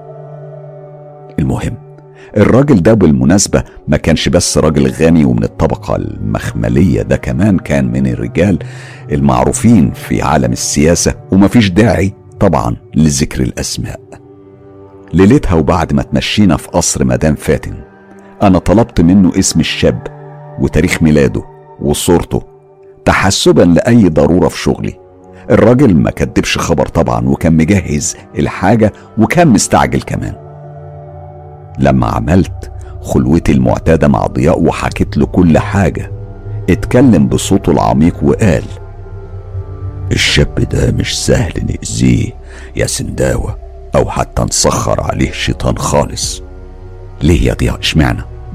الشاب ده قريب من ربنا كتير ومعاه جن حارس كمان متسخر عن طريق حجاب عملته علشانه والدته فأنت لازم تتخلصي الأول من الحارس ده والحجاب وبعدين بقى تقدري تعملي اللي أنت عايزاه.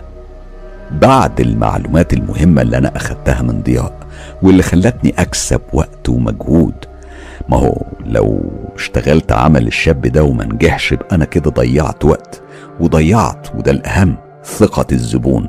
حسيت إن الموضوع ده فيه تحدي وأول تحدي ليا كمان أنا السنداوة. بدأت الشغل وأول خطوة كانت إني لازم أجيب الحجاب اللي مع الشاب ده. كلمت الراجل وطلبت منه يلاقي طريقة يسرق بيها الحجاب من الشاب اللي بيكون شايله على طول في جيب محفظته. معرفش هو عمل إيه ولا اتصرف إزاي بس في خلال يومين الحجاب كان عندي. كده تمام. أخدت الحجاب ده وقريت عليه طلاسم عبرية قوية وحرقته. كنت شايفة الجن الموكل على الحجاب وهو بيتحرق قدامي. بعد ما خلصت من العقبة دي دلوقتي أقدر أشتغل براحتي وأنفذ المطلوب. فكرت أسخر للعمل ده بالذات جن طيار. عارف ليه يا مستر حسام؟ علشان الجن ده مش أي جن. ده شيطان مارد شرس قوي وسريع جدا يقدر يخرج من جسم الضحية وقت الرقية. والراقي ما يقدرش يستنطقه ويحتار في العلة بقى. وفعلا كان قرار سليم علشان الشاب ومن أول لحظة اتحرق فيها الجن الحارس بتاعه درجة حرارته ارتفعت وتعب جدا.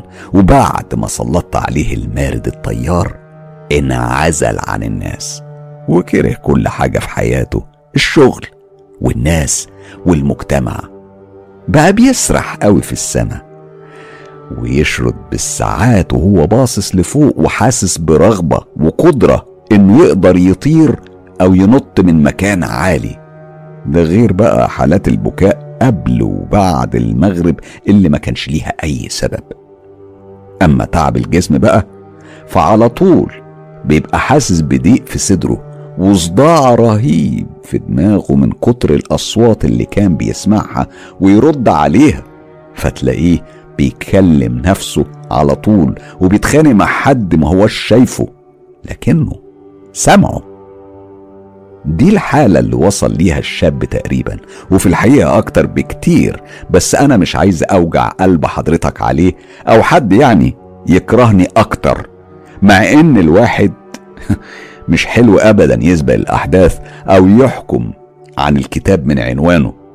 مش يمكن يمكن يعني. في مفاجأة ما تخطرش على البال. المهم وعلشان كل النتيجة المبهرة دي الراجل كان كريم قوي معايا وقبضت مبلغ خرافي. المبلغ ده كان كفيل إنه يشتري لي فيلا محترمة في أرقى الأحياء وأجهزها بأغلى الأثاث. مش قلت لحضرتك كان من الطبقة المخملية المرتاحة قوي. ودي كانت خطوة مهمة جدا في حياتي علشان أستقل وأبعد عن أهلي. واشتغل براحتي بقى. خصوصا إن أمي كانت بدأت تراقب تصرفاتي وتشك في حاجات كتير كانت بتسألني في الرايحة والجاية. وأنا مستحيل وابدا ومهما حصل. لا يمكن أقرب على أمي حبيبة قلبي ابدا بأي عمل حتى لو كان حاجة بسيطة زي اللعب في الذاكرة أو التطويع. كله إلا أمي. أمي خط أحمر. وهي نقطة ضعفي الوحيدة في الحياة غيرها أنا ملياش عزيز. بعد شهر تقريبا كنت خلاص استقريت في فيلتي الجديدة. إزاي أقنعت أهلي؟ دي حاجة مش صعبة خالص. أنا جبت عقد عمل من بره وادعيت إني عايزة أشوف حياتي وأعتمد على نفسي وإني زهقت بقى من الكلية ومش قادرة أستحمل أكتر طريقة الكل عليا. والكلام ده يعني أنتوا فاهمين. الفيلا كانت بعيدة جدا عن بيتنا. وأنا أنا طبعا مش شوية علشان أقع أو أخلي حد من معارفنا يشوفني. جهزت أوضة خاصة في الفيلا. كان لازم أجيب عدتي كاملة دلوقتي من رؤوس حيوانات وجلودها وأعضائها والبخور بقى والأعشاب بأنواعها. حتى العظام البشرية موجودة وحاجات تانية كتير مش هتكلم عنها. ما أنتوا يعني مش هحكي على كل حاجة مش هقول كل التفاصيل. وبعدين في ناس بتزعل. أنا ابتدأت الشغل الجامد. بدأت أستخدم علمي وخبرتي في السحر مع أكبر ناس في المجتمع وأغناهم. وزبون كان بيجيب زبون. بس وبرغم شغلي الكتير إلا إن في حالات علمت جوايا. فاكراها بكل تفاصيلها. علشان غرابتها إما في عالم الجن أو في عالم الإنس. قصدي يعني إنها غريبة في عالم الجن يعني تكون جديدة عليا ومش سهلة فيها مواجهات صعبة. إما بقى مع جن عاشق أو جن حارس وغرابتها في عالم الإنس أقصد بيها أسبابها أو علاقة الشخص القريبة جدا من ربنا. فيكون الشغل عليه استثنائي جدا ومميز. لكني أنا عمري ما فشلت أو وقفت عجزة قدام طلب. من الحالات اللي عمري ما أقدر أنساها كانت واحدة ست ودي جمعت من الغرائب الاتنين اللي في عالم الجن واللي في عالم الإنس. خليني أحكي لحضرتك التانية. وقصدي السبب. السبب كان الطمع من أقرب الناس ليها. ابنها. تصدق حضرتك؟ علشان الورث والفلوس. جاني وطلب مساعدتي. كان مستعد يدفع أي مبلغ علشان يوصل للقرف اللي في باله ويسرق حاجة مش بتاعته. أما السبب الأول كان قرب الست دي الكبير من ربنا سبحانه وتعالى اللي عمل حواليها هالة قوية وصعبة حتى على أقوى الشياطين.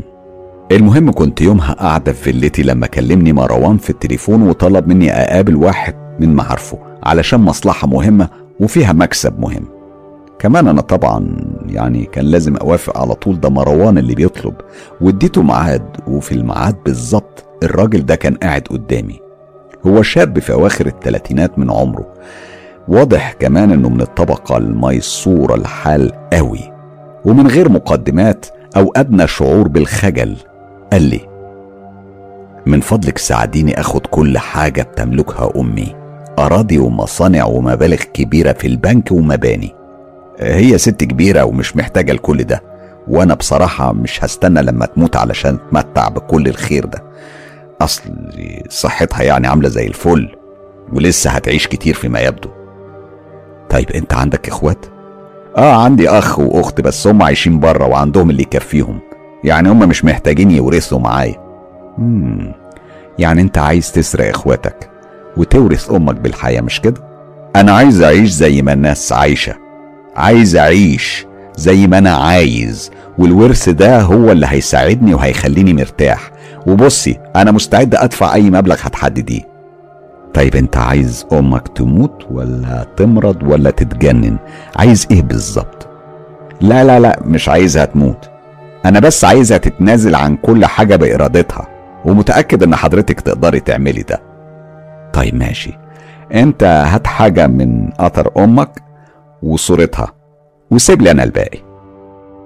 وفعلا وبعد ما الحاجة بقت معايا بدأت الشغل.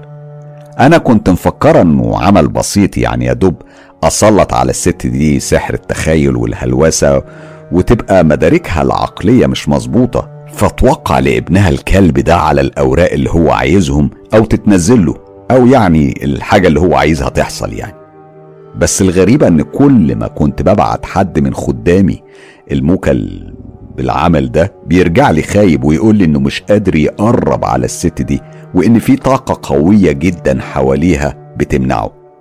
أنا جربت مع الخدم القوي والأقوى وحتى الشياطين بس من غير فايدة. الست دي كانت زي ما تكون متحوطة بأسوار عالية. أو عايشة جوه قلعة ملهاش مداخل أبدا. ودي بصراحة حاجة وترتني قوي. وده بدل ما يمنعني بالعكس زود العند جوايا. الفضول وداني لحد الست دي علشان أشوفها وأتأكد بنفسي من الموضوع. وفعلا أنا راقبتها من بعيد. كانت ست كبيرة في السن يمكن في أواخر الستينات.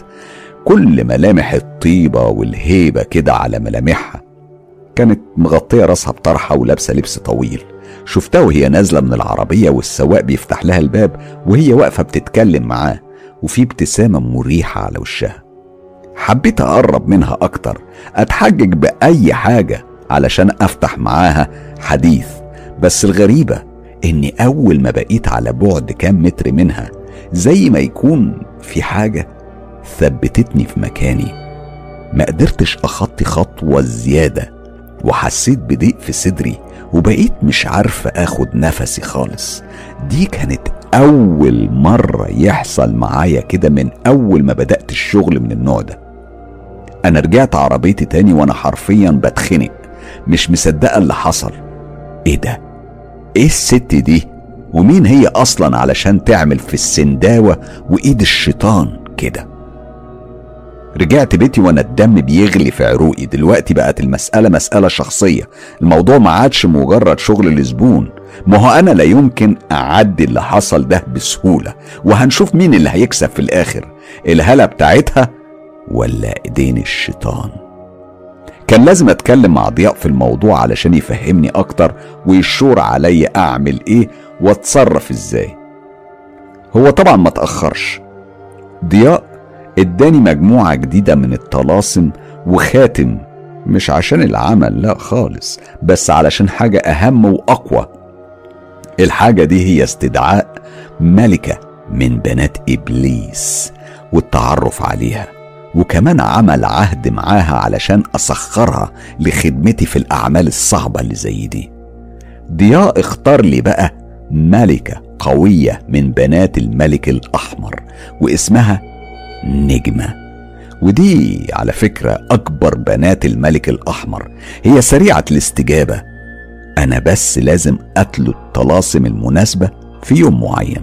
ولازم يكون الجو صافي يعني مفيش رياح ولا مطر ولا غيوم وفي مكان خالي تماما من البشر.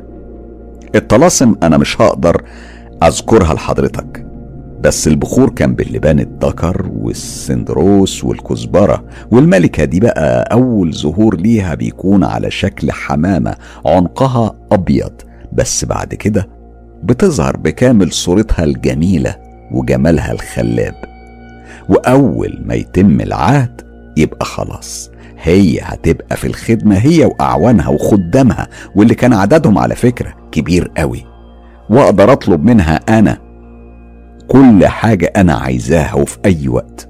حتى تعويذة صرفها أنا حفظتها. وفعلا كل حاجة ذكرتها لحضرتك تمت بنجاح وقدرت أسخرها لخدمتي. أقوى ملكات العالم السفلي وأسرعهم كمان. اللي حصل بعد كده وإزاي اشتغلت معاها علشان أقدر أوصل للست إياها واللي بجد يعني كانت تجربة غريبة ومميزة في مسيرتي وعمري ما نسيتها. هبقى أحكيها لحضرتك المرة اللي جاية. ده طبعا لو لسه عايز تسمعني بعد كل اللي سمعته. لو عايز قولي كملي يا سنداوة.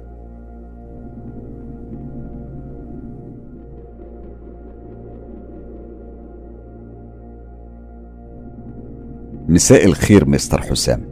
تحية كبيرة لحضرتك ولكل شخص سمع ولسه عايز يسمع باقي حكايتي من باب الفضول أو من باب المتعة مش مهم. أنا عن نفسي حبيت بس أرد على تعليق حضرتك لما قلت إنك مش عارف الصحراء دول بيحسوا بإيه. بعد ما يأذوا ناس أو يتسببوا في دمار حياتهم هو يا ترى إحساس القتلة والمغتصبين والمستبيحين الأعراض وفلوس اليتامى وحقهم. ويا ترى إيه إحساس الناس اللي بتتاجر بأعضاء البشر وأجسادهم وحقهم؟ يا ترى دول يا مستر حسام بيعملوا كده تحت بند الإيمان والخوف من ربنا؟ ولا هو السحر بس اللي تحت بند الكفر والأذى؟ أتمنى جوابي يكون وصل لحضرتك.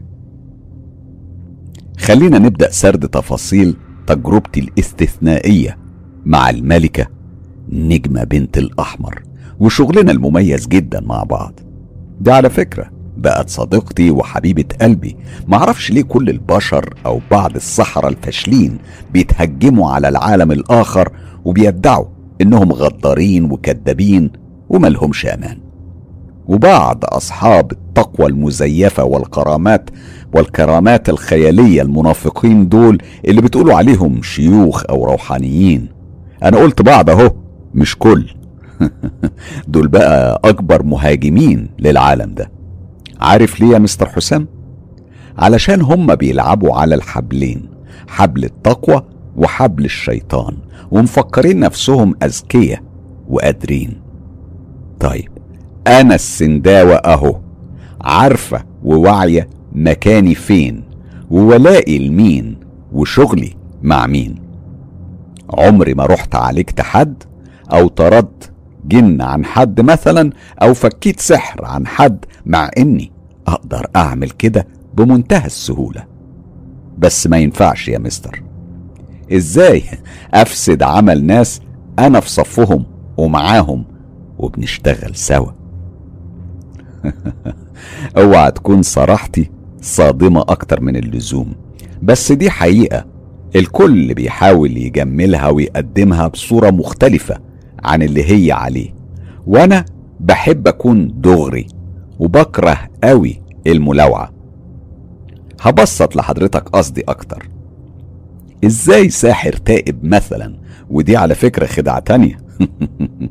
بس مش مهمة دلوقتي. مش هركز عليها.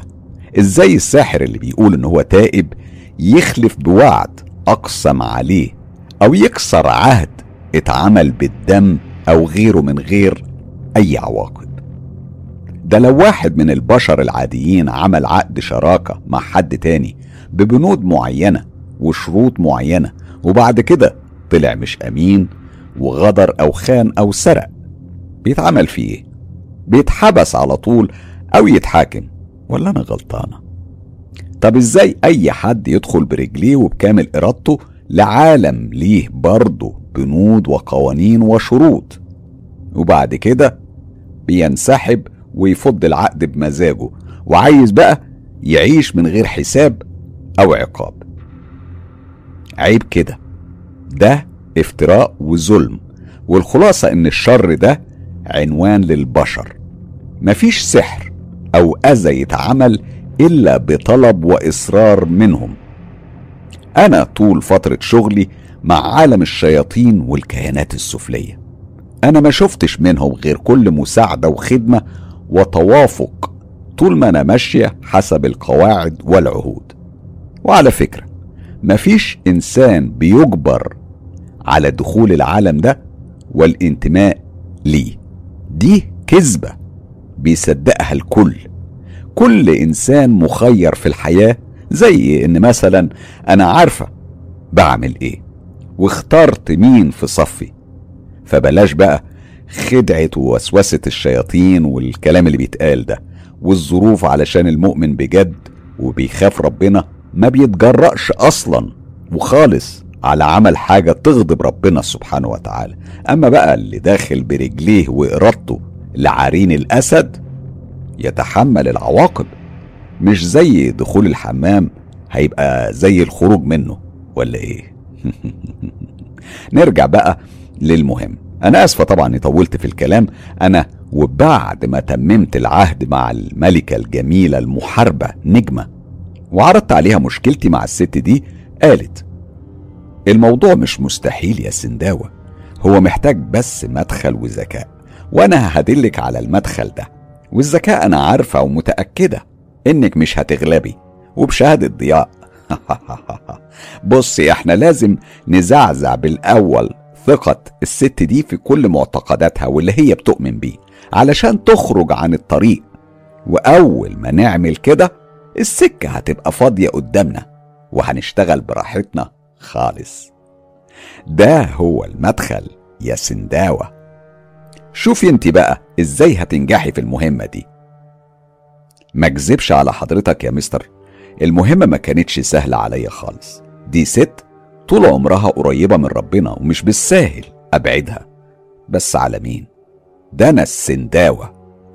إيد الشيطان نفسه. فاتت أيام وأنا براقب الست دي وكنت مركزة مع كل تحركاتها. وبحاول أعرف أكتر وأكتر عنها من ابنها لحد ما وصلت لنتيجة مبهرة ودي كانت نقطة بداية. الست دي ورغم إيمانها القوي وقربها من ربنا إلا إنها كانت بتؤمن كمان بالأولياء الصالحين وبتتقرب منهم وبتقدم القرابين والذبائح لغير الله. معتقد تافه وسخيف علشان مفيش وجود لواسطة بين العبد وربه ولا أنا غلطانة في دي كمان. حلو كده. أنا بقى لقيت المدخل اللي قالت عليه نجمة. وفي يوم كانت الست دي بتزور في ضريح زي ما هي متعودة وبتربط في عقد وبتقدم في نزور كان حارس الضريح ده راجل مش كبير قوي يعني في الأربعينات كده وعلى قد حاله فكان بيمثل المشياخة والزهد والتقوى على الناس علشان يطلع بأي حاجة منهم تحت مسمى صدقة فلوس يعني وهدايا بتطلع على شكل صدقات وذبائح. فبسهولة أنا قدرت أشتريه وأسخره لخدمتي وأضمه لصفي. طلبت منه إنه يمثل على الست دي مسرحية بسيطة قوي وهي إنه شاف الوالي الصالح في المنام وبلغه رسالة ليها هي بالذات والرسالة كانت كالتالي إنها تذبح معزة سودة في يوم منتصف الشهر تحديدا وبالليل وبعدين تفرق لحمها على الفقراء والمساكين وتعمل زار جنب الضريح علشان عليها ندر ولازم تخلصه. اللي ما تعرفوش بقى إني طلبت من الراجل ده إن هو اللي يذبح الماعز من غير ما يسمي الله ويرش على قدم الست من غير ما تحس شوية دم. بعد كده يجيب لي راس الماعز المذبوحة وبس. إيه رأيك بقى يا مستر حسام في السنداوة وخطتها؟ قول لي بقى. هتقول لي إيه الهدف والمغزى؟ هقول لك إن الطقوس دي طقوس شرك مئة بالمئة وشيطانية كمان ومش طقوس دينية زي ما الناس فاهمة. في الوقت ده بتغيب الكيانات النورانية أو الحراس والهالة بتبقى ضعيفة. ومع الدم بقى اللي سال من غير ذكر اسم الله يبقى مسموح لخدامي وأعوان الملكة يدخلوا بسهولة ويحتفلوا بكل حرية. وفعلا يا مستر الست الكبيرة صدقت الشيخ حارس الضريح وعملت اللي طلب منها بكل دقة وبدون أي تردد. كنت أنا وقتها اتعلمت نوع جديد من السحر اسمه السحر الأحمر والمرة دي على إيد أقوى ملكات الجن. الملكة نجمة شخصيا وده على فكرة سحر قوي وصعب. في أنواع زي السحر المحروق والسحر المدفون في المقابر والسحر المكتوب على جناح غراب وغيرهم. المميز بقى في السحر ده إن خدمة والخدام والموكلين بأعماله مش جن. لا خالص دول شياطين. وزعماء كمان. يعني من أقوى ما يكون. أنا مش حابة أدخلك في تفاصيل كتير بس أهم حاجة وركيزة في السحر الأحمر هو الدم. يعني كل الأعمال والطقوس يكون أساسها الدم. أنا بقى في العمل اللي جهزته استعملت ريش طيور أسود ونوع معين من الأعشاب مش هجيب سيرته ولا هتكلم عنه. وكمان استخدمت تراب من المقابر مش هحدد جبته منين تحديدا من المقابر. مع طلاسم قوية وفتاكة أنا حفظتها عن ظهر قلب. خليني أدي لحضرتك لمحة بسيطة ومش مؤذية من المعلومات عن خطوات تجهيز العمل ده. فاكر حضرتك راس الماعز المذبوحة والدم اللي ترش على رجلين الست؟ أهم دول بقى كانوا من مكونات الخلطة. حارس الضريح وبعد ما رش شوية دم على رجلين الست مسك حتة قماشة وعمل نفسه قال يعني قال يعني بيمسحه بس هو في الأساس جرح الست جرح بسيط وسال دمها فمسحه بحتة القماشة مع دم الذبيحة. أخدت أنا بقى حتة القماشة دي وعزمت عليها. أنا كنت مجهزة مجمرة مشتعلة مشتعلة وحطيت في قلبها القماشة دي بعد ما خلصت تلاوة التعاويذ والطلاسم المناسبة ليها. بعد كده أنا جبت شوية المية المنجمة وخلطة أعشاب برضه مش هقول على اسمها أعشاب نادرة قوي وحطيتهم كلهم وسط حاجة زي الجردل كده مصنوعة من الطين المخلوط بتراب المقابر وشعر الميتين. وجبت راس الماعز وحطيته معاهم وجبت شمع أسود وشمع أحمر وولعتهم على حافة الجردل ده وخليتهم يدوبوا وضفت في الآخر شوية دم من دم ابن الست الكبيرة كان جابهولي في إزازة صغيرة. كده بقى مش فاضل إلا ترديد طلاسم السحر الأحمر القوية وتوكيل أقوى الشياطين المردة بالعمل. وكان المطلوب سلب الإرادة من الست دي وتطويعها لأي كلمة يقولها ابنها. يعني هتبقى زي الخاتم في صباعه وما تقدرش ترفض له طلب. عمل بسيط أهو مفيش لا مرض ولا جنون ولا موت علشان محدش يقول عني إني شريرة. برغم إن العمل ده على فكرة تعبني وأخد من وقتي كتير بس هي تجربة كان لازم أمر بيها في شغلي. بس للأمانة يا مستر حسام أنا كلفت العمل ده غالي لابنها ودفع فيه دم قلبه مش علشان أنا كنت محتاجة فلوس ولا طمع لا خالص بس علشان كنت شايفة فيه الحقارة والنوع الأناني اللي يقدر يدوس على أي حد علشان مصلحته. الفضول بقى خلاني أفكر أروح للست الكبيرة دي علشان أتأكد بنفسي إن كل حاجة تمام وحركة التثبيت الغريبة اللي حصلت معايا أول مرة. خلاص كده اختفت. يعني دلوقتي أقدر أقرب منها براحتي.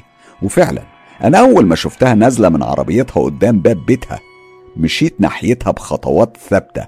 جوايا كان في إحساس بالنصر والقوة وأول ما بقيت قريبة منها اتكلمت وقلت مساء الخير يا فندم. هو أنا ممكن أتكلم مع حضرتك شوية؟ بس ما تخافيش مني لو سمحتي. وبحركة لا إرادية كنت متعودة على طول أعملها أول ما أكون مع حد. رفعت إيديا وغطيت الوحمة المقرفة اللي على وشي. التفتت الست الكبيرة ناحيتي وابتسمت بكل هدوء وقالت مساء النور يا بنتي. وخاف منك ليه يعني؟ لا سمح الله. هو أنت شايله سلاح ولا إيه؟ تعالي تعالي قربي مني. نزلي ايديكي تعالي اتكلمي براحتك. أنا سامعاكي لأول مرة في حياتي يا مستر حسام أرتبك بالشكل ده وأتفاجئ من موقف حد ومعرفش أجاوب أو أقول إيه بس أنا اتكلمت وقلت إزاي بقى يا فندم ده؟ أي حد بيشوف التشوه ده اللي على وشي بيترعب وبيبعد عني على طول. ده يعني لو ما اتريقش عليا كمان. لا لا يا بنتي. اوعي تقولي الكلمة دي تاني. ده مش تشوه دي اسمها علامة الملايكة. علامة الملايكة؟ أنا أول مرة حد يقول لي كده والله يا فندم. ويعني إيه بقى علامة الملايكة؟ بص يا بنتي أولا بلاش كلمة يا فندم دي. قولي لي يا حاجة زهرة. ثانيا علامة الملايكة دي حكاية إحنا ورثناها عن أجدادنا. بتقول إن الملايكة وقت ما كانوا بيكتبوا قدر حد اتسكب منهم الحبر على حتة من جسمه. يمكن تكون على جزء من وشه أو جزء من كتافه أو من بطنه. أنت عارفة بقى أي حتة بقى وخلاص. وعلشان الحبر ده مش ممكن يتمحى بتفضل العلامة دي معاه من أول ما يتولد لحد ما يموت. والحد ده بيبقى مميز. يعني يا حاجة زهرة الملايكة بينسكب منها الحبر وأنا اتولد بالمنظر ده وأفضل طول عمري ملطشة للخلق هو ده عدل ربنا يعني؟ ليه بتقولي كده يا بنتي؟ ده في ناس اتولدت من غير دراعات أو من غير رجلين وفي ناس تانية بتتولد ومعاها تشوهات خلقية صعبة جدا. بس انتي لأ. أنا شايفة قدامي بنت جميلة ولطيفة ومتربية كويس وده هو المهم. أنا يا مستر وقتها حسيت بنغزة قوية جدا جوه قلبي غصة مكتومة في حلقي ما قدرتش حتى أكمل كلامي معاها. أنا بس بحركة خفيفة براسي استأذنت منها ورجعت عربيتي ورعشة غريبة في إيديا. إيه الست دي؟ إيه الست دي؟ هو كل مرة أقرب منها كده أرجع البيت وأنا مش على بعضي ومتوترة؟ بس المرة دي كانت مختلفة خالص. المرة دي أنا مش حاقد عليها ولا عايزة أثبت حاجة. المرة دي أنا شفت في الحاجة زهرة وش أمي وطيبة قلبها وحبها الغير مشروط ليا وحسيت بالنقمة على ابنها العاق ده اللي لا يمكن لا يمكن يستاهل أم بالطيبة والأخلاق دي. أنا أول ما وصلت البيت جريت على أوضة الشغل بتاعتي طلعت طلاسم الاستدعاء لخدام السحر اللي أنا اشتغلته على الحاجة زهرة. ولازم أفكر حضرتك إن دول مش أي خدام ولا جن. دول شياطين من خدام الملكة نجمة الأقوياء. ومش بياخدوا الأوامر إلا منها خاصة اللي من نوع تغيير الضحية والشخص المسلط عليه السحر أو العمل. علشان كده كانت حاجة صعبة عليا قوي وليها تمن. ولو هتقولي حضرتك طب ليه تغيير الضحية ومش إبطال السحر نهائيا؟ هقولك إن ده شبه مستحيل ومش مسموح بيه خالص في عالم السحر. علشان كده الملكة نجمة طلبت مني مقابل وهو تغيير طلسم سحر التطويع لطلسم سحر هلاك. أيوة ده كان الخيار الوحيد المتاح وقتها قدامي. إما أسيب الأمور على حالها وأذي الحاجة زهرة أو أسلط سحر هلاك على ابنها العاق الأناني. مش عايزة تفكير طبعا. أنا على طول وافقت وبدأت الشغل وفعلا طلاسم وتعاويذ السحر ده كانت موجودة مش فاضل إلا شوية خطوات تانية طبعا واللي أساسها الدم زي ما قلت لحضرتك قبل كده. ومن حسن حظي إن كان لسه معايا شوية من دم الشاب إياه اللي جابه علشان أذية أمه. دلوقتي أهو هستعمله علشانه. تغير غير متوقع في الأحداث. مش كده يا مستر؟ مش قلت لحضرتك إن الحالة دي علمت جوة ذاكرتي؟ وأظن دلوقتي السبب بقى واضح. فات كام يوم على الواقعة دي وحصلت مفاجأة تانية. الابن عمل حادثة بالعربية ومات. مش نتيجة السحر لا خالص. أنا أساسا كنت سلطت عليه سحر مرض مش موت بس يمكن كان قدره كده. عدت سنة كاملة وأنا عايشة لوحدي في فيلتي هو مش لوحدي لوحدي يعني. ما حضرتك بقيت عارف مين أصحابي ومين عايش معايا. لا. ولا عمري حسيت بالخوف في وجود أي حد فيهم. آه ما هم بقوا كتير مش بس ضياء ونجمة والخدام. لسه هحكي لحضرتك كمان عن ملوك وملكات كتير. محدش كان بيسأل عليا طول الفترة دي غير أمي حبيبة قلبي. كانت بتكلمني كل يوم في التليفون وبتبكي وبتترجاني أرجع البلد تاني علشان وحشتها. هي كمان وحشتني قوي بس لسه الوقت ما جاش. لسه قدامي مشوار طويل لازم أمشي فيه. وأول المشوار ده إني أتعلم حاجة جديدة وأقوى بقى. وده مش غلط على فكرة علشان في ناس بتتخرج وتشتغل وتكمل دراساتها في مجالها وبتطور من نفسها. وأنا؟ ده بكل صراحة كان مجالي اللي بحبه وعايز أبقى فيه رقم واحد ومحدش يقدر ينافسني. خليني أكلم حضرتك عن اسم من أسماء السحر النادر قوي. يمكن حضرتك أول مرة تسمع عنه. السحر ده فتاك وجبار وقديم جدا قدم الزمن. سحر من عالم مظلم قوي وشيطاني. وهو سحر المنزازو أو سحر نكرومانسي. ده سحر استحضار الأرواح يا مستر. أقوى وأبشع سحر أسود. عارف ليه؟ علشان بيكون عن طريق استحضار قرين شخص ميت واستخدام جثة الميت نفسه في الطقوس. والأهم إنه نادر جدا. هما كام ساحر في العالم بيمارسوه ويتعدوا على صوابع الإيدين طبعا أنا بلغت رغبتي لضياء علشان هو الوحيد اللي يقدر يحدد لي المعلم أو خلينا نقول ملك السحر ده علشان يعلمني كل حاجة. عرفت بقى الفرق بيني وبين بقية الصحراء يا مستر. أنا بشرب من العين على طول مش عن طريق واسطة وقراية كتب ومخطوطات. أنا باخد العلم من أهله وملوكه مش من أشخاص. بيتعلموا في عالم الجن والشياطين وعلى إيديهم وحتى المخطوطات والكتب بجيبها أصلية ومضمونة. طبعا حضرتك كلك فضول تعرف التفاصيل مش كده؟ أنا مش هتأخر وهحكي اللي مسموح بيه. ضياء بنفسه وكل مهم التعليمي لأقوى شيطان في العالم السفلي ومعروف طبعا عند كل الصحراء بس مش مهم إن أنا أذكر اسمه. خلينا في السليم أحسن. مع إني كان نفسي ضياء بنفسه هو اللي يعلمني بس يمكن هو كان عايز دايرة معارفي تكبر في عالمهم. المهم وبرغم كل ده وزي ما قلت لحضرتك إنه متوصى عليا بس القوانين هي القوانين. يعني لازم أقوم بنفسي بتعويذ التحضير وتسخير الشيطان ده وأنفذ كل الطقوس والخطوات اللازمة لده. واللي ضياء كان فهمها لي بالحرف. وبعد كده إتمام العهد واللي كان كالآتي ومن غير يعني دخول في التفاصيل. إن أنا أروح لمغاره ضياء فاكرها طبعا. واقعد هناك وقت معين من الأيام وأنا بردد في قسم خاص بعدد معين. برضه مع تبخير نوع خاص من البخور من مكوناته الحلتيت وقشور الثوم والبصل وحاجات تانية كتير.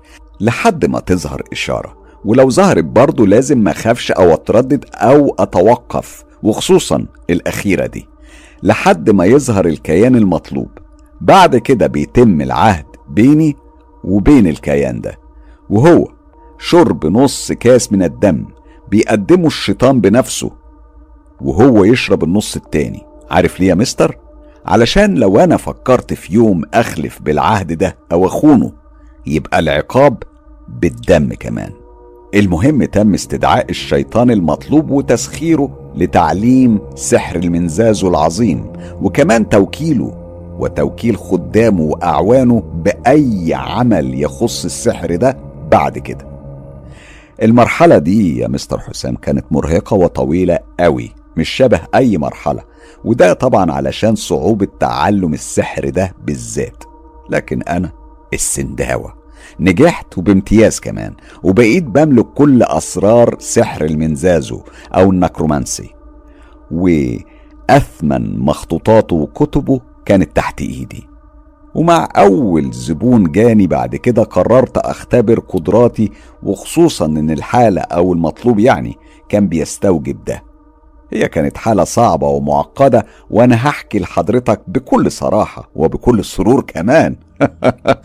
تفاصيل. كل التفاصيل هقولها. في يوم وبعد ما بقى اسمي أشهر من النار على العلم في وسط مجمع أو مجتمع معين من الناس هم أكيد عارفيني ولو حد منهم سمعنا دلوقتي هيبقى عارف أنا مين. طبعا حضرتك فاهم أنا أقصد مين. ممكن أوضح أكتر. مجتمع الأثرياء ورجال السياسة. بقى أي زبون يرشحني لحد من أصحابه أو معارفه؟ وأحيانا بيجيبه بنفسه لحد عندي كطريقة يعني الكسب الود والمحبة وكده. المهم جاني راجل في التلاتينات كده من عمره وحكالي على مشكلته الغريبة وقال حضرتك أنا راجل عندي كل حاجة بيتمناها أي بني آدم في حياته العيلة المرموقة والمستوى الاجتماعي العالي. يعني أنا ولا ناقصني فلوس ولا حسب أو نسب بس ناقصني أهم حاجة وهي راحة البال اللي ضاعت من عمري من فترة. أنا يا فندم معرفش أنام ولا بقدر أركز في شغلي العجز هيقتلني.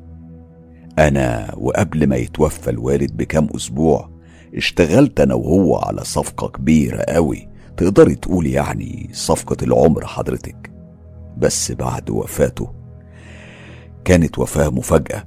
ولما مسكت أنا كل المسؤوليات دورت على ورق وعقود الصفقة دي مش لاقيها.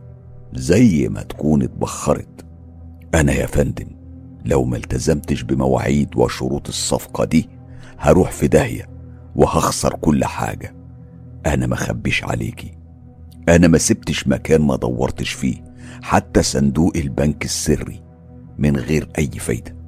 علشان كده أرجوك ساعديني ساعديني وأنا مستعد لأي طلب. ده يا مستر حسام ظاهر القصة بس باطنها كان مختلف خالص. ظاهرها يبان ان هو بريء يا عيني ومعقول.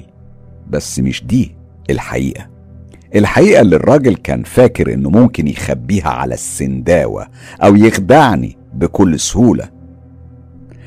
أنا كانت كل المعلومات والنوايا الخبيثة بتاعته بتتقال جوه وداني وبكل وضوح. علشان كده أنا كنت ساكتة ومستنياه يخلص المسرحية بتاعته وقلت له بص يا أستاذ خلينا نقول أستاذ مراد أنا عارفة كل حاجة بتحاول تداريها وكل أفكارك مكشوفة قدامي زي الكتاب المفتوح. بقولك إيه بلاش السكة دي مع السنداوة وهات من الآخر. لحظتها يا مستر حسام كل ملامح الارتباك والخوف بانوا على وش المنافق الحقير ده وتهته في الكلام وهو لسه بيحاول يشتغلني. يعني أنا يا فندم أنا أنا. شوف يا أستاذ مراد الصفقة المشبوهة اللي حضرتك كنت شغال عليها أنت وأبوك قبل ما يموت واللي كل تفاصيلها وسخة وإجرامية. أبوك خبى كل المستندات وكل الأوراق من خوفه لا تقع في إيد أي حد لكنه ملحقش يقولك عن مكانهم علشان مات بسكتة قلبية مفاجأة. وأنت هتموت وتعرف مكانهم مش كده؟ وطبعا أنت عايز تكمل الصفقة دي علشان أنت وقعت على عقود وكتبت على نفسك رهانات ضخمة ودفعت مبالغ خيالية. مش كده؟ ولا أنا نسيت تفصيلة؟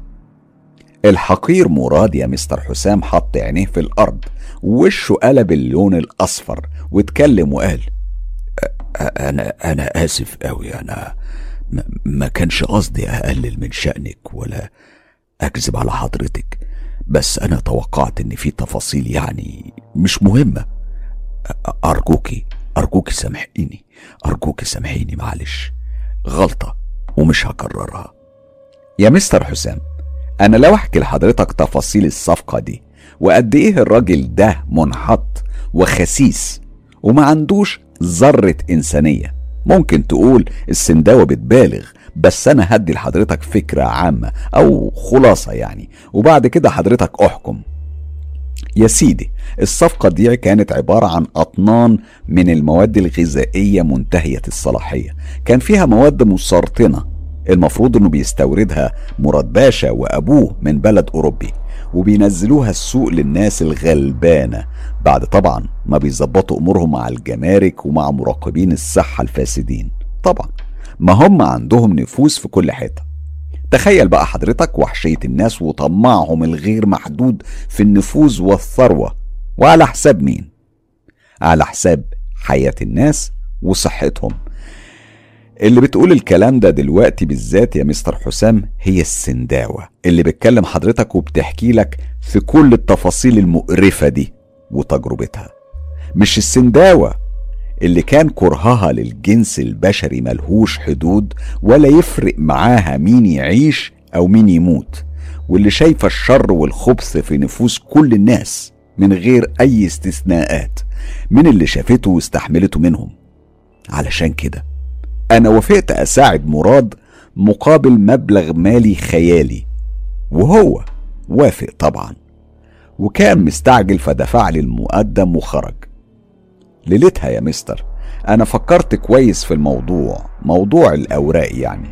طيب الراجل المتوفي هو اللي خبى كل المستندات وفي مكان سري محدش يعرفه غيره. يبقى كمان مفيش حد غيره يقدر يدلني عليه. مم. بس هو ميت وما أقدرش أسأله صح؟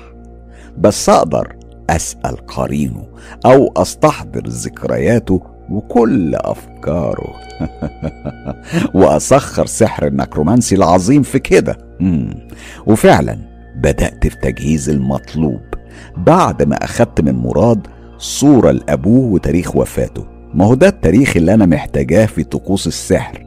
ده مش تاريخ الولادة زي سحر الكواكب وأول خطوة كانت رسم جدول على الأرض في ليلة معينة مش هحددها من ليالي الشهر يكون القمر فيها في مكان معين بالنسبة للكواكب والنجوم.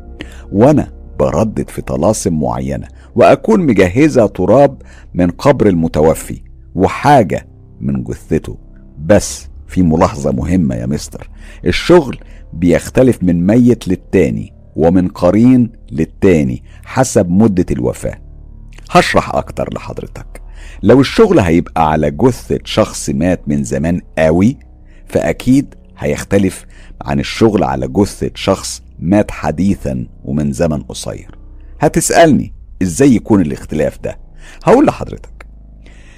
إني محتاجة في إتمام طقوس السحر ده لحتة من جثة الميت. فلو كانت قديمة أنا هجيب العظم وده له طقوس وخطوات معينة وخاصة وصعبة جدا.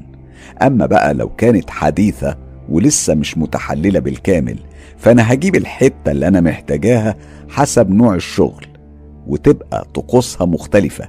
بس طبعا أقرف وأبشع ولأن أبو مراد مات من كذا أسبوع.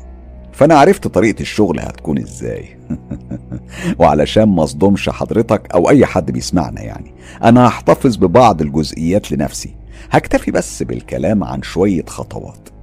اولها إن مراد يروح معايا القبر والده وننبش سويا التربة ويساعدني أطلع عينين ومخ الجثة. ولو حضرتك اتصدمت من ده فأحب أفكرك إن في طب شرعي بيشتغل على أكتر من كده. اعتبرني يعني طبيبة شرعية في المرحلة دي على الأقل كده لحد ما نوصل.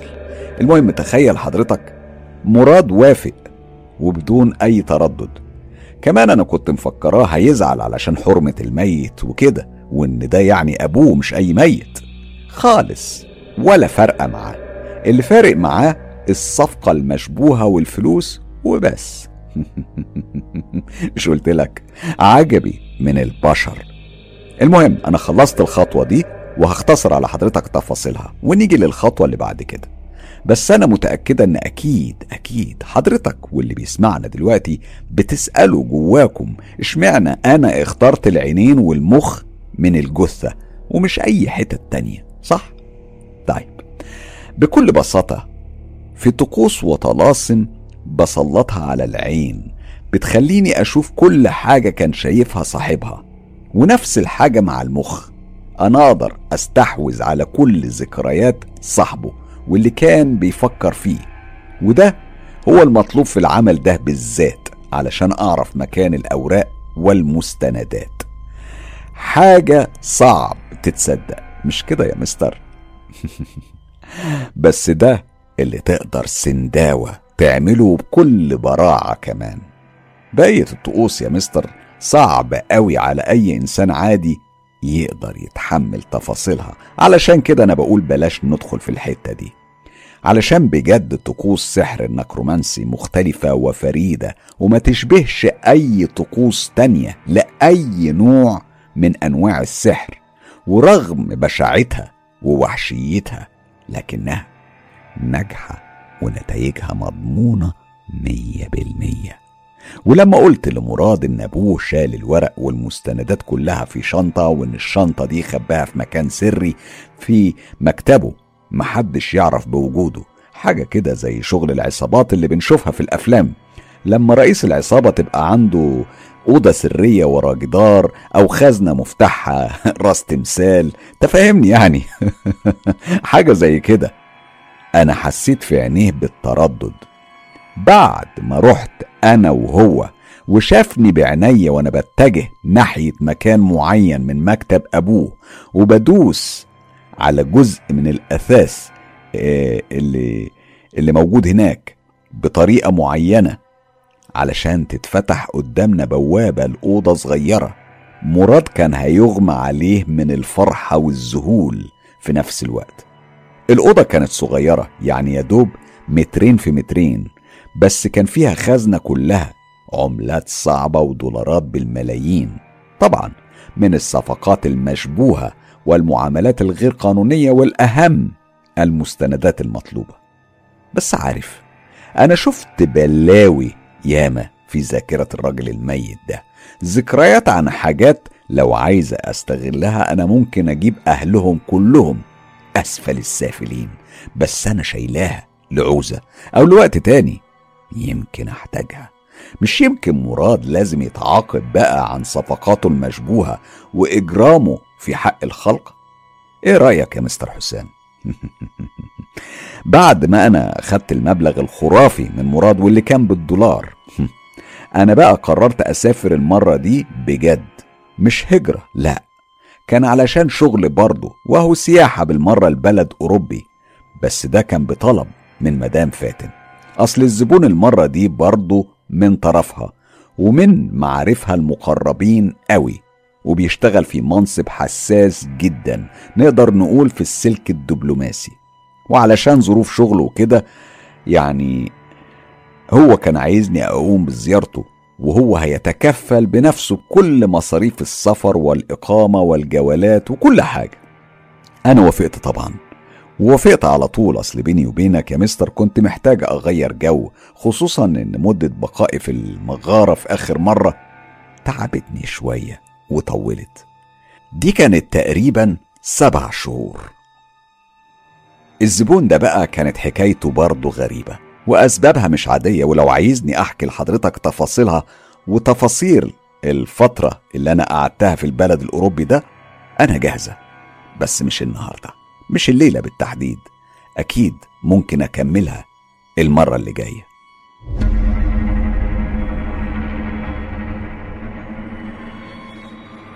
مساء الخير عليكم جميعا أسرة مستر كايرو. وسلام خاص لحضرتك يا مستر حسام.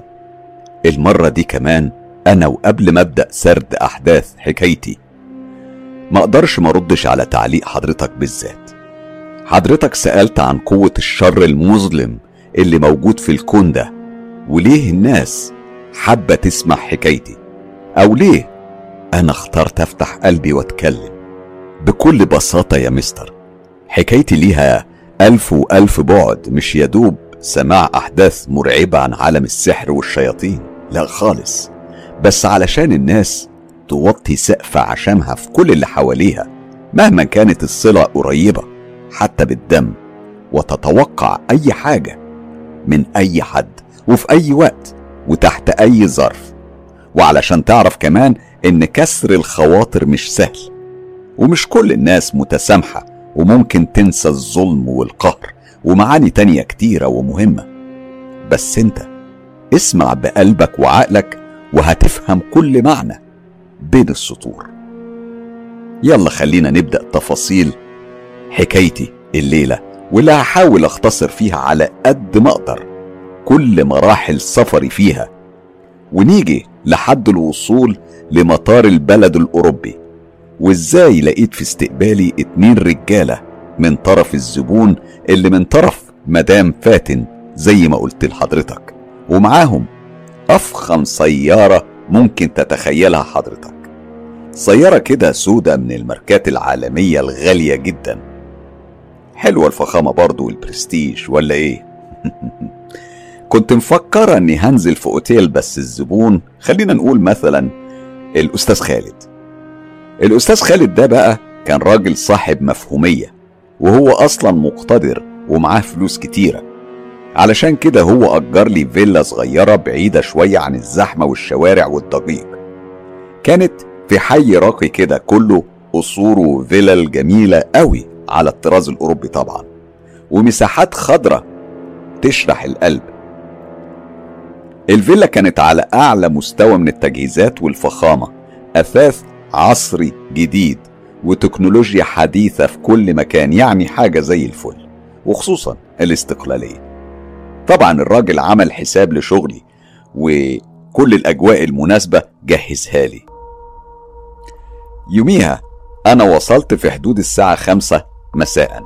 وعلى ما استحميت وارتحت شوية وكمان اتعشيت. آه نسيت أقول لحضرتك إن كان في شغالة كمان في البيت بس أجنبية. بس كانت ست كبيرة شوية في حدود الخمسين سنة. كانت شخصيتها ودودة وملامحها مريحة قوي. هي كانت جهزت العشاء وكل حاجة من حلويات وقهوة والحاجات يعني الذي منه يعني. المهم وصل الزبون أو خلينا زي ما قلنا الأستاذ خالد في حدود الساعة 8 هو راجل في حوالي الأربعينات آه أنيق وباين عليه المستوى الاجتماعي المرموق. هو سلم عليا طبعا بكل حفاوة ورحب بيا وقال أهلا وسهلا يا فندم. الدنيا كلها نورت أتمنى إن السفرية تكون كانت مريحة. شكرا يا أستاذ خالد. آه, آه يعني بصراحة كانت رحلة ممتعة. درجة أولى بقى مع رجال الأعمال والمرفهين. أنا لو أطول كنت حجزت لحضرتك طيارة خاصة مش درجة في اي بي لا مش للدرجة دي. على العموم أنا متشكرة لذوق حضرتك. الفيلا كمان على فكرة جميلة ومريحة قوي. بس يا ريت ندخل في الموضوع على طول ونتكلم في الشغل. قوي قوي يا فندم. بس حبيت أسيب حضرتك ترتاحي وأجي أسلم وأطمن الأول إن كل حاجة تمام. اتفضل يا أستاذ خالد أنا سامعة. مشكلتي يا فندم صعبة قوي وكسرت ظهري. خلتني لا عارف أعيش ولا أشتغل زي الخلق ولحد دلوقتي مش لاقي لها أي حل. علشان كده أنا لجأت لحضرتك بعد ما مدام فاتن كلمتني كتير عن قدراتك وقوتك. بنتي يا فندم بنتي الوحيدة اللي ماليش غيرها في الدنيا بتضيع مني. هي من فترة كده اتعرفت على زميل ليها في الكلية. يعني كانوا في الأول مجرد أصدقاء وأنا بصراحة من الأول ما كنتش مرتاح للشاب ده. الشاب ده حاسس إن في حاجة غريبة كده ومش مريحة في شخصيته وتصرفاته حتى في لبسه وطريقة كلامه. لكني كنت بقول يمكن المظاهر خداعة ومش لازم أحكم على الشاب وحش. بس للأسف إحساسي كان في محله وأسوأ مخاوفي اتحققت. بصي أنا أنا ما أعرفش حاجات كتير عن الشاب ده.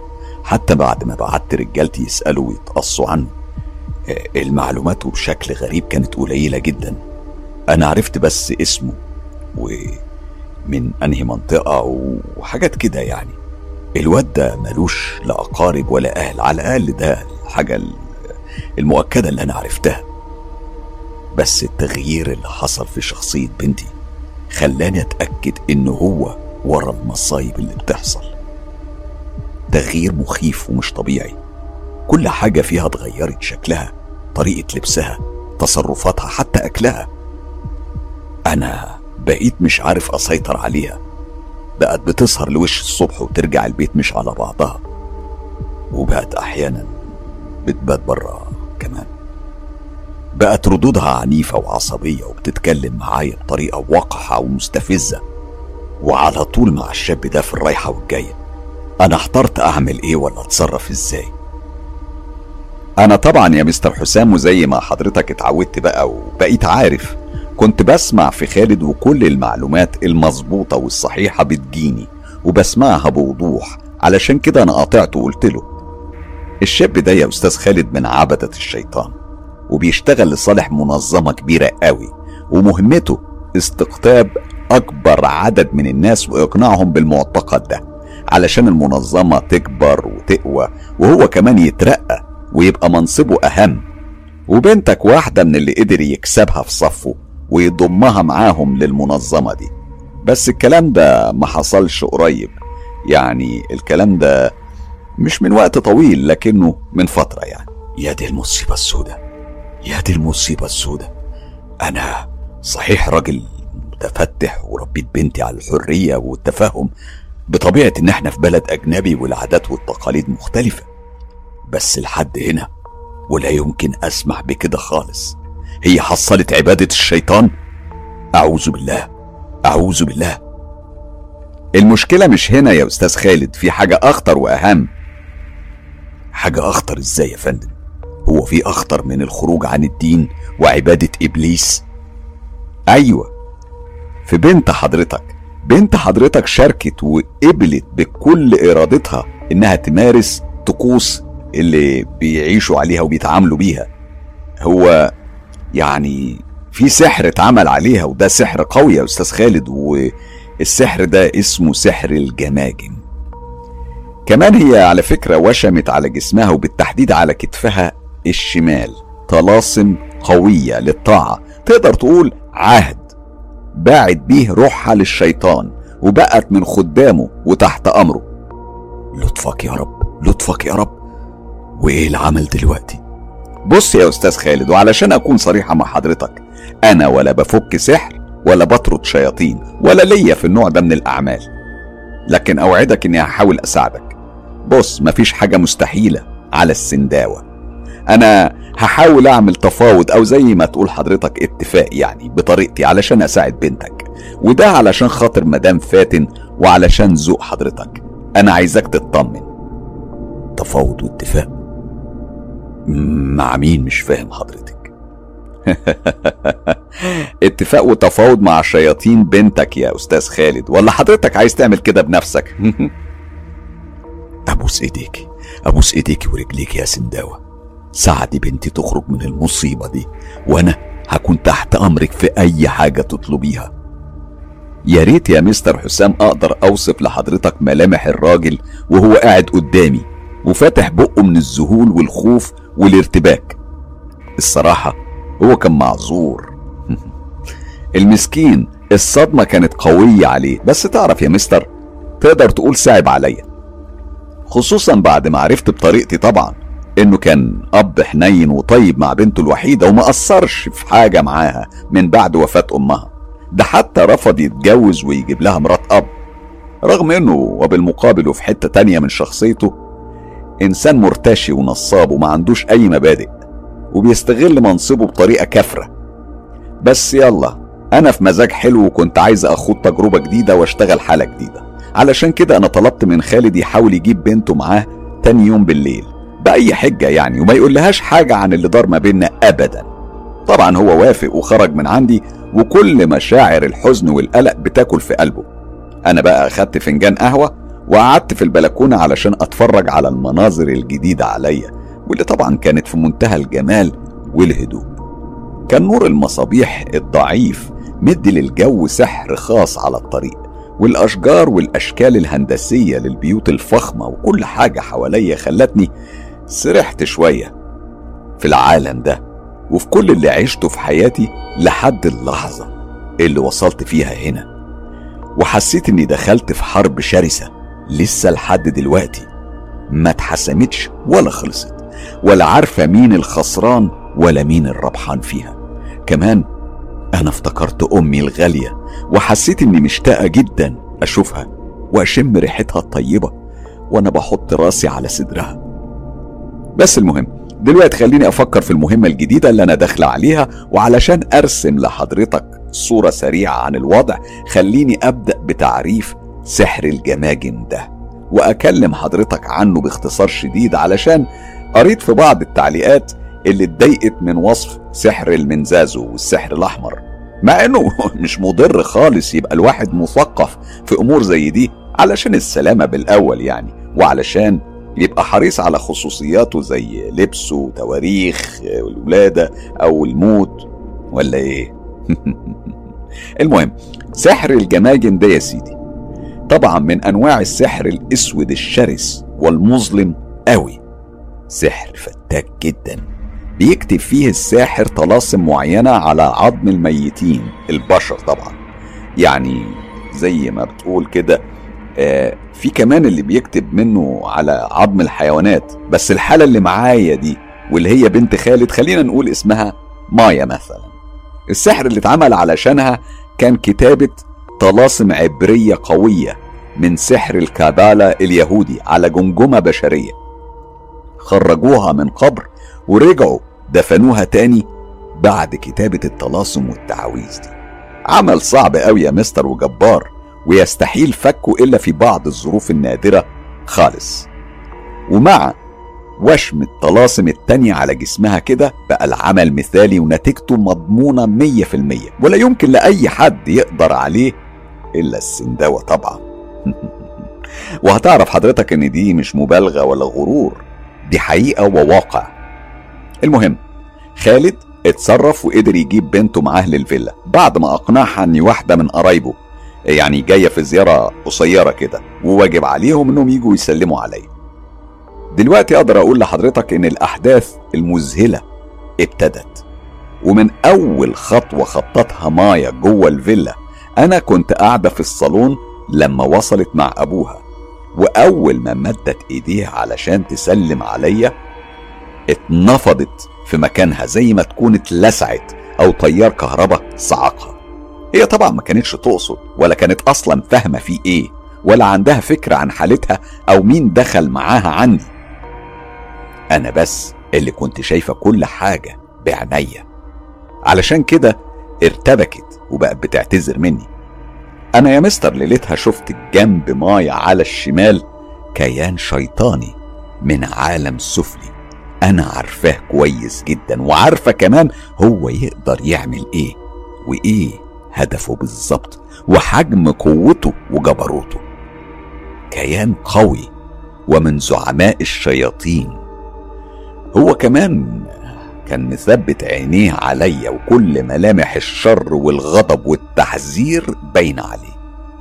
بس أنا ابتسمت بهدوء وقلت بصوت واطي جملة واحدة بلغة خاصة. جملة تقدر تقول عليها حضرتك عاملة زي الشفرة في عالم الشياطين. معناها أنا معاك وفي صفك ومش بعلن الحرب عليك ولا عايز أذيك. هي ترجمتها بالظبط كده. لحظتها يا مستر الكيان ده لف واختفى وأنا كنت عارفة ومتأكدة إنه هيرجع تاني ومش لوحده. لا بس مش دلوقتي. المهم قعدنا كل كلنا يعني قعدنا مع بعض شوية اتكلمنا وشربنا حاجة. ما أقدرش أقول لحضرتك يا مستر إنها كانت سهرة لطيفة علشان البنت يا عيني كانت قاعدة و... وهي مش على بعضها. لا عارفة تبص في وشي وتترعب أو تبص في اتجاه تاني وتبقى مش ذوق. بس أنا ما زعلتش منها ولا اتضايقت خالص. دي كانت طفلة على فكرة يعني يا دوب مكملة 18 سنة وعندها حق تتوتر من وش السنداوة والوحمة الغريبة اللي عليه. المهم بعد ما خلصت السهرة القصيرة وروحوا الضيوف أنا دخلت الأوضة علشان أنام. أول ما فتحت الباب طيار هوا سخن ضرب وشي بكل قوة. هنا أنا عرفت إن في حضور شيطاني معايا ومش أي حضور ده كان حضور لأكتر من كيان. بس وإيه يعني؟ أنا كمان ما كنتش لوحدي ومعايا أقوى أعواني وخدامي. علشان كده أنا اتكلمت الأول وبكل ثبات وثقة وقلت بصوا أنا ماليش دعوة بشغلكم ولا اللي بتعملوه في البلد دي ولا جاي أفسد عملكم. أنا بس عايزة نعمل يعني حاجة نعملها سوا نعمل عهد ونتكلم في التفاصيل. السنداوة عايزة تعمل عهد لمصلحة إنسي. جديدة دي. اشمعنى يا سنداوة؟ ملكش دعوة بأسبابي وخلينا نتفق. تسيبوا مية في حالها مقابل قربان دم. أظن الصفقة كده كويسة ولا إيه؟ قربان دم؟ بشرى يا سنداوة. ويكون من النوع المفضل. أنت طبعا فهماني. لا مفيش قرابين بشرية ولا حاجة من دي. أنا أقصد قرابين دم حيوانية مفتخرة مش أي حاجة. أنت كده بتتدخلي في حدود منطقة مش بتاعتك يا سنداوة. وأنا بحذرك. العواقب هتكون مش كويسة خالص. انت عارفة القوانين كويس فبلاش نواجه بعض. هنا يا مستر حسام حسيت اني لازم أتراجع شوية وأخفف من حدة الحوار وإن الموضوع مش بالسهولة اللي أنا توقعتها خالص. علشان كده أنا رديت عليه بكل هدوء. لا لا لا أنا لسه على عهدي ولا يمكن أتجاوز القوانين. بس قول لي لو في سكة نقدر نسوي بيها الموضوع ده يبقى من غير مشاكل أو مواجهات. ولا إيه؟ إحنا عايزين البنت دي يا سنداوة. ومفيش تفاوض ولا أي سكة تانية. واسمعي إحنا لا يمكن نسيبها. أنت بقى فكري براحتك وبكرة بالليل نتقابل. إيه الورطة دي؟ أنا إيه اللي خلاني أقبل أساعد البنت دي وأدخل في حوارات ملهاش أي لازمة خالص مع عالم كل شغلي معاه؟ يعني عالم أنا بستمد قوتي منه أفسد علاقتي بيهم ليه؟ لا. لا أنا لازم أكون واعية بخطورة الموقف ولازم أتصرف صح. مفيش لحظات يا مستر حسام وكان ضياء قدام وشي وكل ملامح الغضب كانت باينة على وشه. أنا والأول مرة من يوم ما عرفت فيها ضياء أشوفه بالشكل المرعب ده ومن غير مقدمات هو اتكلم بصوت عميق ومرعب هز أرجاء الفيلا تحت رجليا وقال إيه اللي انت ناوية عليه يا سنداوة؟ انت إزاي تتجرأي وتفكري مجرد التفكير انك تدخلي في أعمال جنود وخدام إبليس ذات نفسه؟ انت اتجننتي ولا حصل لدماغك حاجة؟ لا لا يا ضياء. أنا ما أعملش كده خالص ولا أفكر لحظة إني اخلي يخيب ظنك فيا. أنا بس هقول لك حاجة. أنا بس وعدت مدام فاتن بحاجة ما كنتش عارفة هي إيه أصلا. طب يا على الأقل يا ضياء كنت أنت وعدني. أنا حبيت أختبر ولائك يا سنداوة أنا كنت مفكر إنك ذكية ومخلصة. أنا عملت إيه بس يا ضياء؟ أنا أنا أنا كنت عايز أعمل خدمة للراجل ده علشان من طرف مدام فاتن مقابل خدمة برضه للخدام بالتراضي يعني. أنت غلطتي غلطة كبيرة يا سنداوة ولازم تصلحيها. حتى مجرد التفكير في حد ذاته غلطة. وأنا هسيبك لوحدك تفكري في طريقة. اختفى ضياء وبقيت قاعدة لوحدي في الأوضة. إيه الورطة دي؟ أنا كان مالي ومال الزفت خالد وبنته تضيع منه ولا تغور في ستين داهية. أ- أنا بكرة هعتذر هعتذر له وهاخد حاجتي وأرجع بلدي. ويا دار ما دخلك شر. أيوه. هو ده القرار السليم. ليه أهد كل اللي بنيته وتعبت علشانه في لحظة وأرجع تاني؟ السنداوة الضعيفة المهزومة. أنا مش هسمح لده إنه يحصل ابدا. وفعلا يا مستر حسام أنا نمت وأنا على القرار ده. بس أول ما حطيت راسي على المخدة وغمضت عينيا شفت منام غريب زعزع كياني وخلاني أصحى وأنا بشهق من كتر العياط والقهر. أنا شفت أمي حبيبة قلبي وكل اللي ليا في الدنيا واقفة في مكان كان موحش ومقفر زي الصحراء. المكان كان مليان جثث بشرية متحللة وهياكل عظمية لحيوانات كتير. المكان كان أشبه بمقبرة مرعبة. الغربان كانت بتحلق في سماها وبتنهش في لحم الجثث. والدبان كان بيحط عليها في مشهد في غاية الرعب والقرف. أمي كانت واقفة على حافة بئر كبيرة سودة وعميقة قوي طالع من جواها شرار نار ودخان أسود. كانت بتبص عليا والدموع مالية عينيها. نظراتها كانت كلها عتاب ولوم وخوف. أمي كانت لابسة هدوم قديمة ومقطعة وراسها مكشوفة من غير طرحتها الجميلة. رجليها حافية ومتوسخة وعليها آثار دم وجروح وحتى وشها اللي كان طول عمرها. منور زي البدر. شفته في الكابوس اللعين ده مسود وعليه آثار غبار وتراب وزي ما تكون طالعة من جوه قبر. أنا كنت في الكابوس اللعين ده في حالة هلع هستيريه ورعب. عمري عمري بجد بأمانة ما عرفت ولا حسيت بيه. كنت بحاول أوصل لها وأمسك إيديها وأبعدها. كنت عايز أنقذها وأخدها في حضني. قبل ما تقع في الحفرة العميقة دي. بس أول ما بقيت قريبة منها ومديت إيديا ناحيتها علشان أمسكها وأنقذها أمي حطت إيديها الاتنين ورا ظهرها وقالت بصوت بيرتعش صوت يقطع القلب. أنت اللي وصلتيني لهنا يا ليالي. أنت اللي رميتيني بإيديكي الاتنين في النار. ليه يا بنتي؟ ليه عملت فيا وفي نفسك كده؟ قلبي وربي غضبانين عليك اليوم الدين يا ليالي. ولفت وشها للناحية التانية ومرضتش تبص ناحيتي. مرضتش تبص تاني في وشي. متخيل قسوة المشهد ده عليا؟ وقسوة كل كلمة سمعتها. دي أمي وحضرتك عارف يعني إيه أمي بالنسبة لي.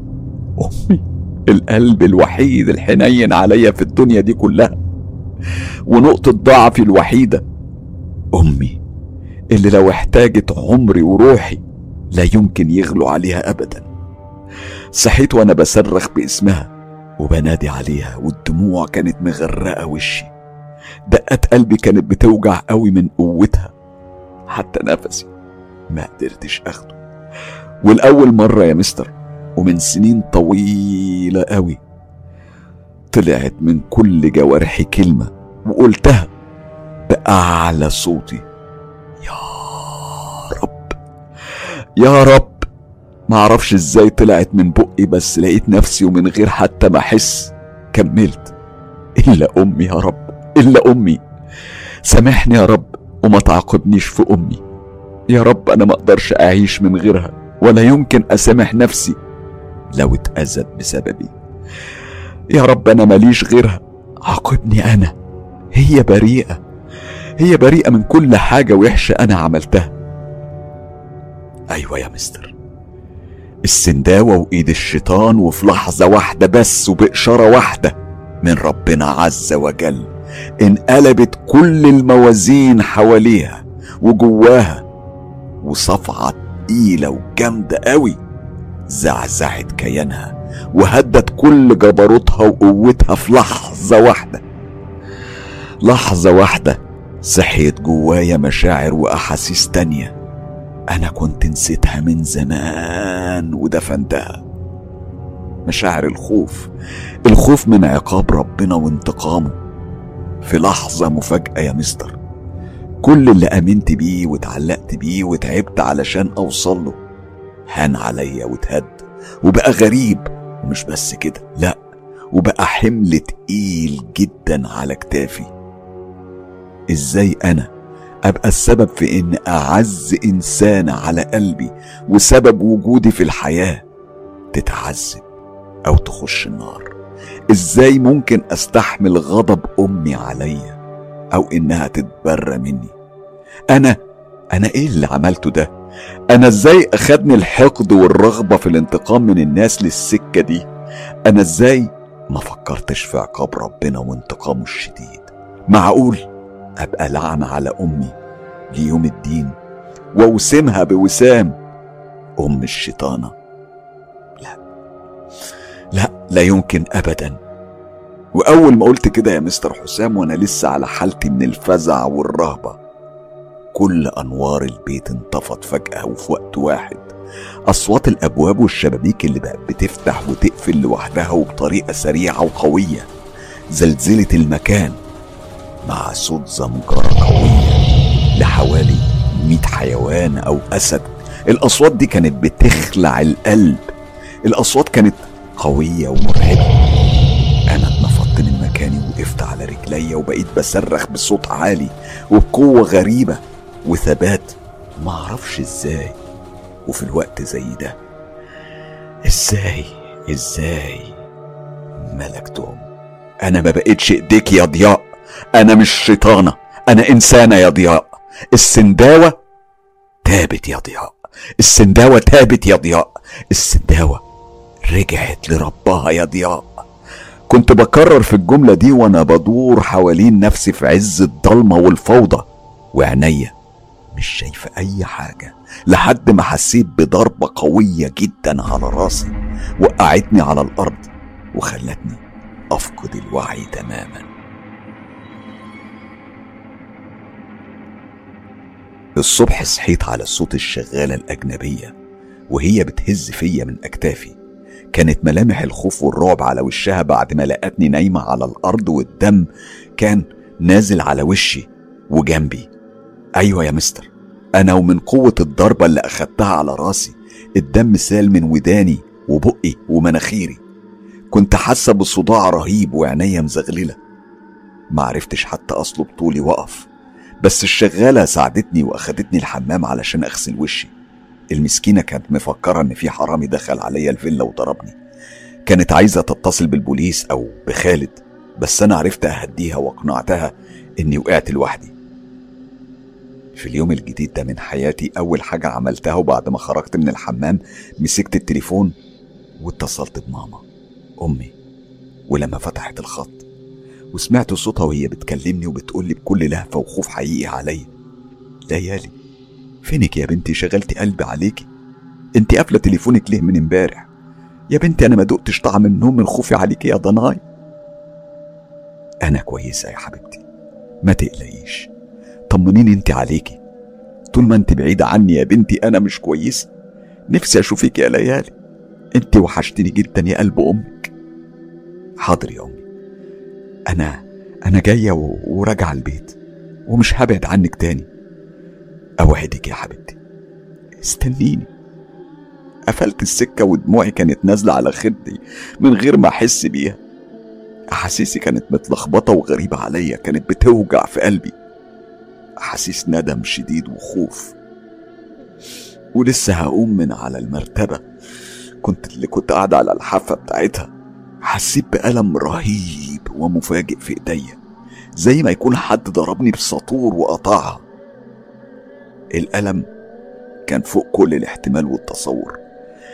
أنا صرخت ومسكتها بإيديا التانية وبصيت عليها. إيدي إيدي يا مستر اتحولت للون الأسود الغامق من الصوابع لحد المعصم زي ما أكون لابسة جوانتي أسود بلون الفحم. أيوه هي نفسها إيد الشيطان.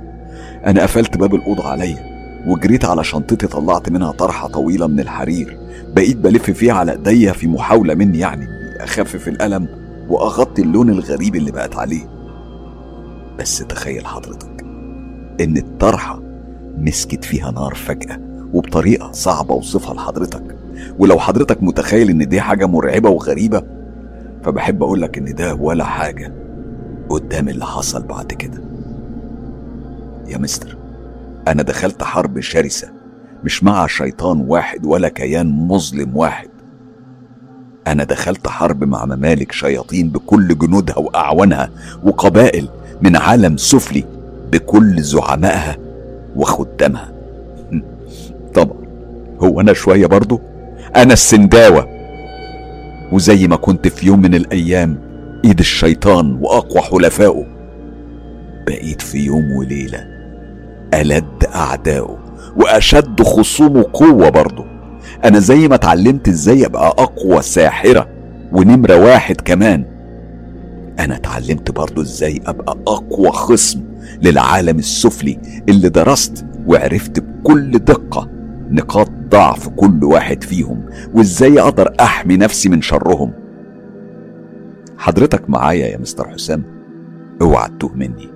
علشان اللي جاي عايز تركيز وانتباه. إحنا بقى داخلين على فصل تاني من حياتي. فصل مختلف. لو كنت مفكر اللي فات صعب. لا اللي جاي صعب جدا. ده لو مش مستحيل تكون أحداثه وتفاصيله. مرت على حضرتك قبل كده. مهما تكون سمعت أو شفت أو حتى اتفرجت على قصص أو أفلام رعب لا يمكن ومستحيل تتوقع أحداث وتفاصيل وسيناريو حرب الشرسة مع عالم كامل من الكيانات المظلمة اللي كنت أنا في يوم من الأيام واحدة منهم. ومش أي واحدة خد بالك. أنا كنت مدللة العالم ده وصندوق أسراره. الحرب دي حرب الند للند مش حرب إنسانة ضعيفة مع كيان أقوى منها. لا من الناحية دي اطمن حضرتك وخليك فاكر على طول إن دي حكاية السنداوة وإيد الشيطان سابقا. مش أي حد مش أي حد. المهم خليني أكمل لحضرتك أول خطوات إعلان الحرب بقى. بعد ما النار أكلت الطرحة وتسببت في حروق في إيديا أنا كنت عارفة كويس أنا لازم أعمل إيه كخطوة أولى على الأقل هنا في البلد الغريب ده لحد ما أرجع بيتي وأشتغل براحتي. وأول خطوة أنا عملتها هي زي ما تقول كده عملية حجب يعني أبقى مش موجودة أو مش مكشوفة لأي كيان من العالم السفلي. بذمة حضرتك يا مستر. عمرك سمعت عن حاجة زي دي؟ ما ظنش. ولا يمكن كمان يكون أي ساحر مهما وصل من العلم إنه يعرف تعويذة زي دي. اللي بالمناسبة ضياء هو اللي علمها لي وحفظني كل حرف فيها. هتقولي طب ليه عمل كده وإيه المناسبة؟ هقولك كانت في وقت من الأوقات ضرورية لما كان بياخدني معاه للعالم بتاعه. طبعا ما كانش مرحب بيا من الكل يعني كان في كيانات معترضة وبشدة إني أدخل خصوصياتهم وأعرف كل أسرارهم فضياء وعلشان يتجنب أي مشدات أو خلافات مع بني جنسه خلاني محجوبة عليهم ومحدش يقدر يشوفني أو حتى يحس بوجودي وأنا في قلب عالمهم وجنبهم الصورة مقلوبة صح؟ المفروض إن أنا اللي ما أقدرش اشوفهم أو احس بوجودهم الا برغبتهم. بس دي كانت هدية من ضياء. وفعلا أنا جهزت بعض الحاجات الضرورية اللي طبعا لا يمكن أقدر أقولها ولا أتكلم عنها بالتفصيل بس كانت زي ما تقول حضرتك يعني رسم مد لطلاسم على الأرض وجدول بعدد معين من المربعات والرموز اللي كل مربع فيهم رمز بيمنع قبيلة من القبائل أو ملك من الملوك إنه يشوفني. أو يقدر يحدد مكاني. بعد كده بقعد على الأرض وأنا بردد بعدد معين طلسم الحجب ده. كان قرار سليم وبداية ذكية من السنداوة. عشان الأرض دي مش أرضي ولا مكان مناسب لمعركتي. أنا محتاج عدتي وكل حاجتي وكان لازم أرجع بأقصى سرعة لبيتي وأخطط كويس للحرب دي. ما أكذبش على حضرتك يا مستر ولا أقول لك. إني فكرت مثلا أقرأ قرآن أو أطلب المساعدة من شيوخ وأهل العلم على الأقل في البداية ولسبب بسيط جدا. أنا ولا حافظ أي حاجة من كتاب ربنا ولا عمري مسكت مصحف أو حتى صليت. أيوه دي حقيقة بعترف بيها للأسف. أو أنا للأمانة بحكي لحضرتك كل الأحداث من غير ولا تزييف للحقيقة ولا مجاملة. وكمان أنا ولا ليا معرفة بأي حد في مجال الدين ولا كنت أصلا أعرف إن القرآن الكريم لوحده أقوى سلاح في مواجهة أي شر أو مصيبة. علشان كده أنا واجهت الشر بالشر والموت بالموت والحرق بالحرق. حاجة مميزة مش كده؟ بس مؤلمه يا مستر حسام. والخسارة فيها واردة جدا وأنا بعترف إني زي ما كنت في مرات كتيرة رابحة ومنتصرة. كنت برضه في مرات خسرانة. والخسارة كانت موجعة جدا. هبقى أحكي لحضرتك المرة اللي جاية تفاصيل. خلينا نقول ملحمة السنداوة والعالم السفلي. تحياتي. مساء الخير يا مستر حسام. أنا رجعت أهو علشان أكمل لحضرتك بقية الحكاية. أوصفها بقى بالوصف اللي حضرتك تشوفه مناسب. قول عليها حكاية مرعبة أو حكاية غريبة أو حتى موجعة. بس بلاش تقول عليها تاني حكاية مشعوذة عربية. وحضرتك المفروض عارف السبب كويس ولا إيه؟ على العموم براحتك. أنا حبيت أهزر بس. عايز أفكر حضرتك بحاجة مهمة. هو أنا مش قلت إن جملة توبة الساحر أو الساحرة دي كذبة؟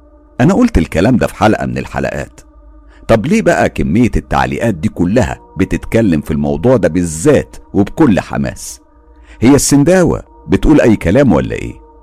يعني شارب الخمر قولوا عليه تائب والزانية تائبة والقاتل والسارق والمغتصب بس الساحر لا أو على الأقل السنداوة لا. أنا استثناء وتفرد في كل حاجة.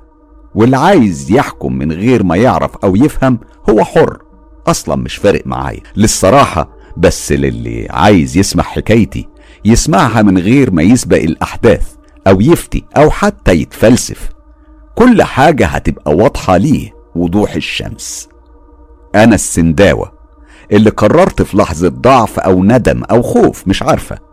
قررت أسيب كل حاجة ورايا وأرجع لبيتنا وأوضتي وحضن أمي وانسى الماضي بكل وجعه وأساه. أنا قررت بكل صدق أتنازل عن عرشي علشان خاطر أمي ورضاها يتقفل الباب في وشي بأبشع طريقة ممكن يتخيلها أي بني آدم أو يقدر يتحمل وجعها. أنا وبعد ما وصلت بلدي ودخلت فيلتي حبيت أريح شوية من تعب السفر. وبعد كده أرتب أولوياتي وأشوف هتصرف إزاي علشان البداية الجديدة دي اللي أنا كنت عايزاها من كل قلبي. كفاية إنها هترضي أمي. فأكيد مش هتبقى سهلة خالص. ده أنا عاملة عهد بالدم وماضية كمان. لكن بعد وصولي بحوالي ساعتين كده شفت رقم مروان على شاشة تليفوني. أنا فرحت قوي ورديت ألو؟ أيوة يا مروان إزيك؟ أنا لسه واصلة من ساعتين كده. بقولك إيه تعالى لي أنا في الفيلا عايز أشوفك. أيوه يا ليالي بقول لك إيه أنا أنا مالك يا مروان؟ في إيه؟ اتكلم. مش عارف أقول لك إيه يا ليالي بس بس بس إيه؟ اتكلم يا مروان أنت كده شغلتني قوي. أصل أمك في العناية المركزة يا ليالي. النهارده الصبح وهي رايحة السوق خبطتها عربية والسواق هرب وسابها على الطريق. وعقبال ما الناس اتصلت بالإسعاف وجت كانت نزفت كتير قوي يا ليالي. بص هي حالتها خطيرة. خطيره قوي. أنا أنا مستنيكي في العربية قدام الفيلا. انزلي بسرعة علشان تلحقي تشوفيها. أنا يا مستر حسام هسيب لحضرتك تتخيل حجم وجعي وألمي وصدمتي كمان لحظتها. أنا لحظتها يا مستر اللي اللي كان متبقي من روحي اتحرق واتبخر في الهواء وجع الدنيا كلها لو اتحط في كفة. ووجعي أنا لحظتها في كفة تانية خالص. كانت كفة وجعي هي اللي نزلت لتحت بجد. وكفة الدنيا بكل وجعها كانت لفوق. المهم أنا خرجت زي المجنونة من الفيلا ودموعي مغرقة وشي ومش شايفة قدامي. غير صورة أمي. ووصلت مع مروان المستشفى. كنت زي ما أكون بمشي على الهوا. رجليا مش شايلاني. روحي في حتة وجسمي في حتة تانية خالص. مش حاسة بأي حاجة حواليا. لا أصوات ولا أشخاص ولا أي حاجة. وش أبويا وأختي وأخويا بكل تفاصيل الألم والخوف اللي كانوا عليه. لسه معلمة جوايا. وحتى برودهم لما شافوني برضه لسه معلم جوايا. محدش منهم جرى عليا أو خدني في حضنه زي ما بيحصل مع أي عيلة في موقف زي ده. بالعكس كانوا باصين عليا وعلى وجعي بكل برود زي ما أكون غريبة عليهم أو اللي نايمة جوة دي بين الحياة والموت مش أمي.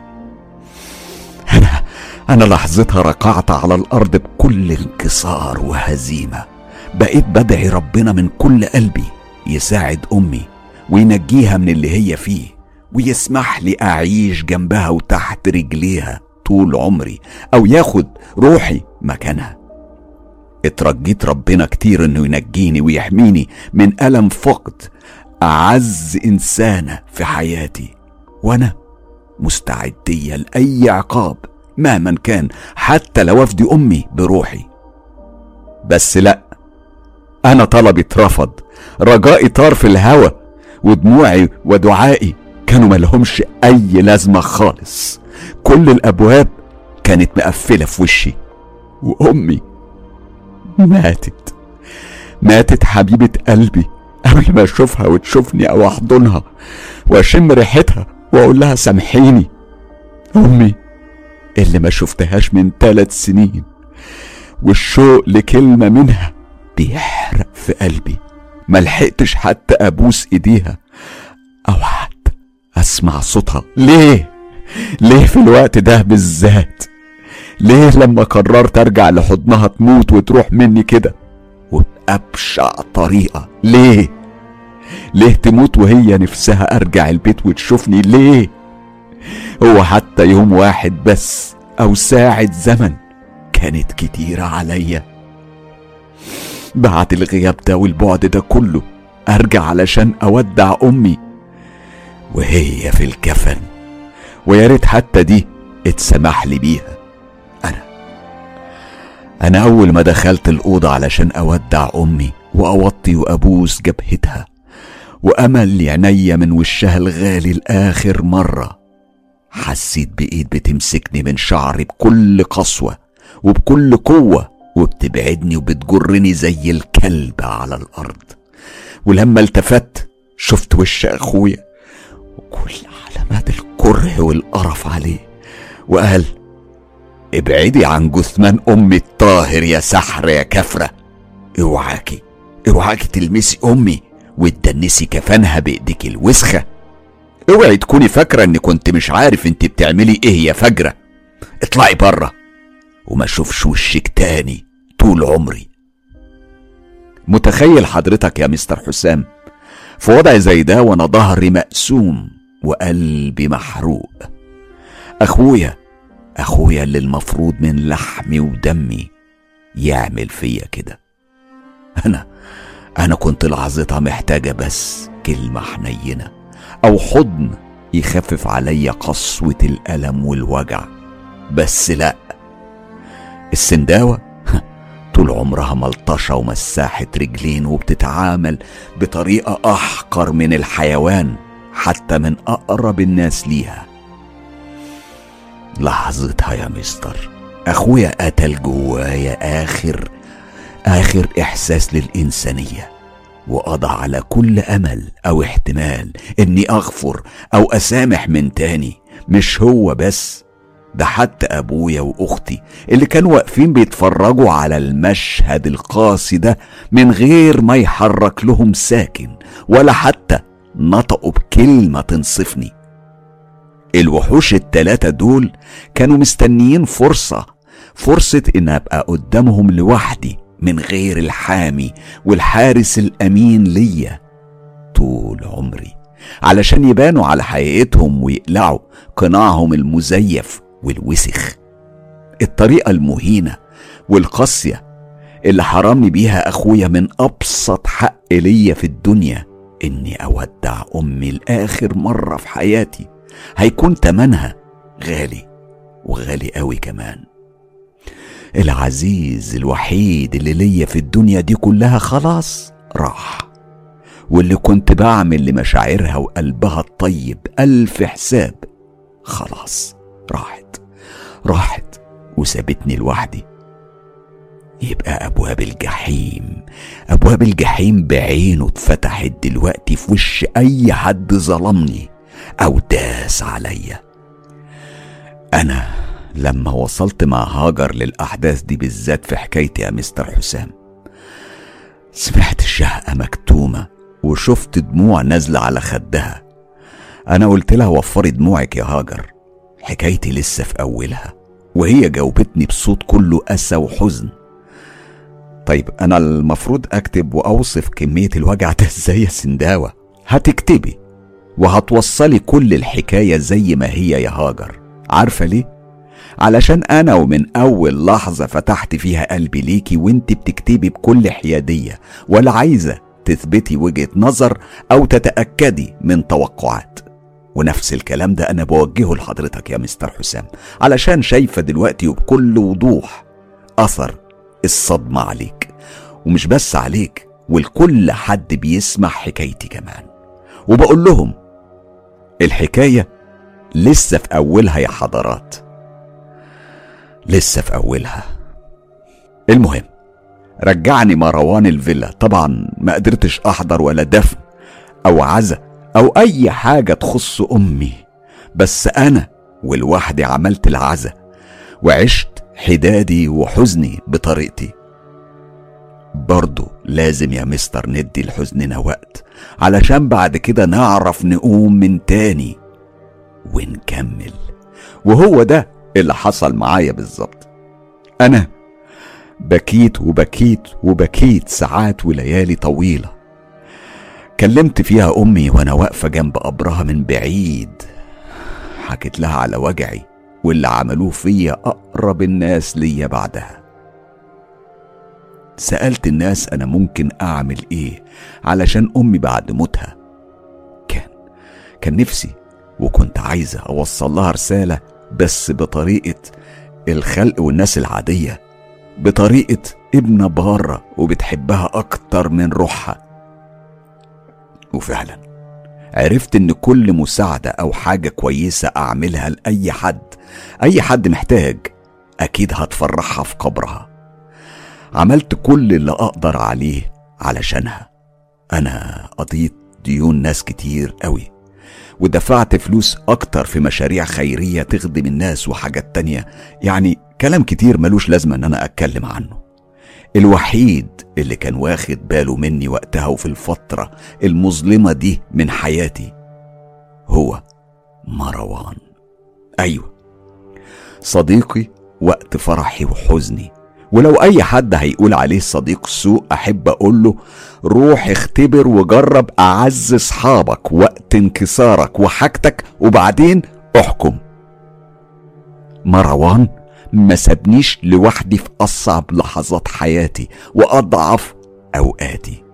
ومدام فاتن كمان اللي كانت بتنام عندي في فيلتي لليالي كتيرة وبتبكي لما أبكي وبتحاول بكل جهدها تواسيني وتخفف عليا هو الإنسان محتاج إيه؟ وقت الضعف غير كتف حنين. يتسند عليه وكلمة صادقة تحسسه إنه مش لوحده. في المرحلة دي ولا أنا غلطانة؟ وعارف مين كمان؟ أيوه زي ما حضرتك توقعت كمان ضياء. بس من بعيد. ما كلمنيش ولا قرب مني خالص. كنت بشوفه واقف بيبص عليا وبس. يمكن كان عايز يسيب لي وقت كافي للحزن والانكسار. بعد كام أسبوع على وفاة أمي أنا كنت نايمة على الكنبة في الصالة لما حسيت بنفس الطيار السخن قوي جنبي. أنا اتكلمت حتى من غير ما افتح عينيا وقلت أنت جاي تشمت فيا يا ضياء؟ لا يا سندوتي أنا مستحيل أشمت فيكي بس وحشتيني وكنت عايز أقولك إني ماليش دعوة بموت أمك خالص ولا من قريب ولا من بعيد ولا حد فينا كمان له دعوة أو عمل حاجة هو قدرها كده. عارفة يا ضياء عارفة. بس في حاجة انكسرت بيني وبين عالمكم. ما بقتش حاسة إني واحدة منكم زي زمان ولا حاسة إني واحدة من الناس برضو والعالم ده. إزاي تقولي كده يا سنداوة؟ أنت لازم تفوقي وتفتكري العالم بتاعك ده عمل معاكي وفيكي إيه. وبالمقابل أنا والعالم بتاعي عملنا معاكي إيه. فكر يا سنداوة مين أذاكي ومين اداك القوة؟ مين ظلمك ونبذك بكل قسوة؟ ومين فتح لك أبوابه وحبك زي ما انتي بقول لك إيه يا ضياء؟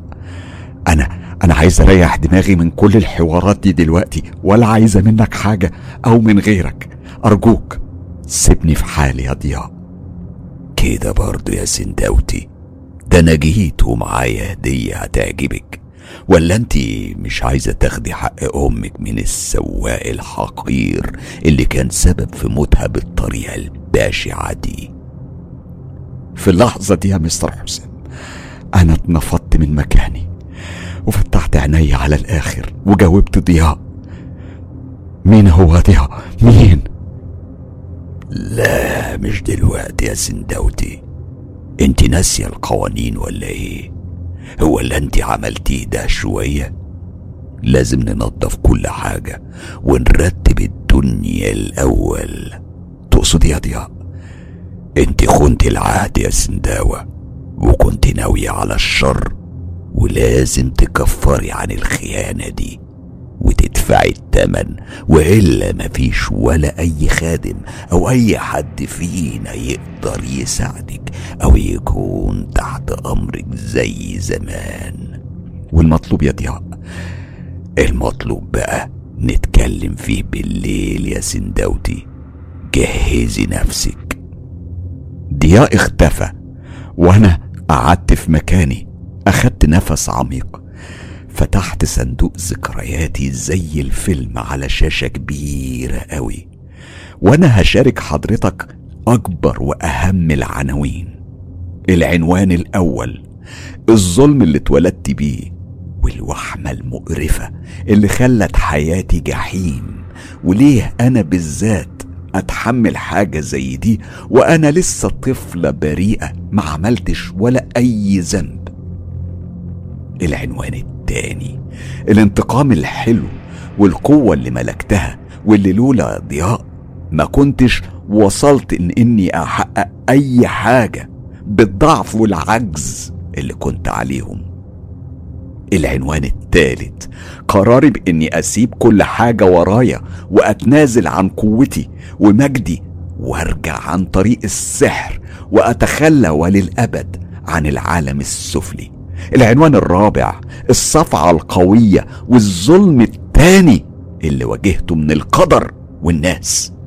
العنوان الخامس الفرصة التانية اللي جاتلي علشان أرجع السنداوة القوية اللي بتعرف تجيب حقها وتنتقم من كل البشر الشياطين. مم. طيب فاضل عنوان سادس لازم أكتبه بنفسي. ولادة سنداوة جديدة ولقها لنفسها بس. لنفسها وبس. لا لضياء ولا العالم بتاعه ولا للناس والعالم المقرف ده. كده وضحت الصورة يا مستر حسام ولا إيه؟ طيب خلينا نكمل علشان أشيل على حضرتك وعلى أي حد بيسمعني أي التباس. ليلتها كنت سهرانة لوحدي في الفيلا مستنية حضور ضياء. وكل استعداد لأي طلب مهما كان صعب. أنا لازم أرجع دينامو. شغلي يشتغل من تاني. وأعرف بعد كده إزاي أخليه تحت أمري وأطوعه بطريقتي. وفعلا في حدود الساعة 2 بعد نص الليل كان ضياء واقف قدامي في أوضة نومي واتكلم. من حسن حظك يا سندوتي إنك ما عملتيش حاجة يصعب عليكي أو عليا نصلحها هي جت على تعويذة الحجب مش مهم علشان أنت غالية علينا. وحتى لما أعلنت التوبة وشتمتيني أنا كنت متأكد إنها نزوة يا سندوتي ومش زعلان منك بس العهد ده يا سنداوة عامل زي حتة الدهب الغالية قوي. أو تقدري تقولي حتة الماس نادرة حتى لو جه عليها التراب أو الطين. أول ما تمسحيها ترجع تلمع وتشع من تاني. وانتي وسختي العهد. بترتشط غبار كده وعلشان تنضفيه ويرجع زي زمان. انت محتاجة تقدمي تضحية جديدة واغلى بكتير اختصر يا ضياء وهات المفيد. انت خلقك بقى ضيق كده ليه يا سندوتي؟ استني بس أنا أحب الوضوح وأشرح لك كل حاجة زي ما انت عارفة ولو عايزة تعرفي المطلوب فأنا بقول لك في المرة اللي فاتت. كانت إيديك هي القربان بس المرة دي هيكون عضو أهم بكتير. قوي إيه؟ عايز رجل ولا عين ولا ودان ولا إيه بالظبط يا ضياء؟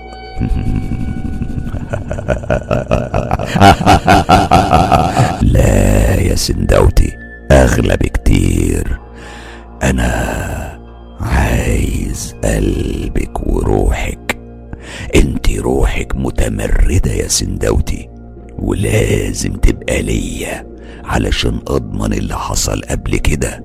ما يتكررش تاني. وخدي بالك كمان انت هتبقي اقوى من اي وقت بكتير. أيوه يا مستر حسام. دي التضحية اللي كانت مطلوبة مني المرة دي علشان أصلح اللي كسرته وأكفر عن غلطتي مع العالم السفلي. وبعد ما كنت زمان أنا إيد الشيطان وبس بقى المطلوب مني المرة دي أبقى الشيطان بنفسه وروحي ملك إيديه. قول لي بقى حضرتك يا مستر تتوقع من السنداوة تعمل إيه؟ وإيه هيكون ردها؟ السنداوة اللي من كام أسبوع بس قلبها اتنين من البشر طلعوه من صدرها وبكل وحشية وفتتوه حتت. يا ترى العرض ده وراه إيه؟ ولا إزاي ممكن أوصل له؟ مم. أنا مش هخيب ظن حضرتك ولا الظن اللي بيسمعني وهقول لكم. أيوه السنداوة وافقت. وافقت تبقى الشيطان بنفسه وليه لأ؟ وما عملش كده ليه؟ مش أنا.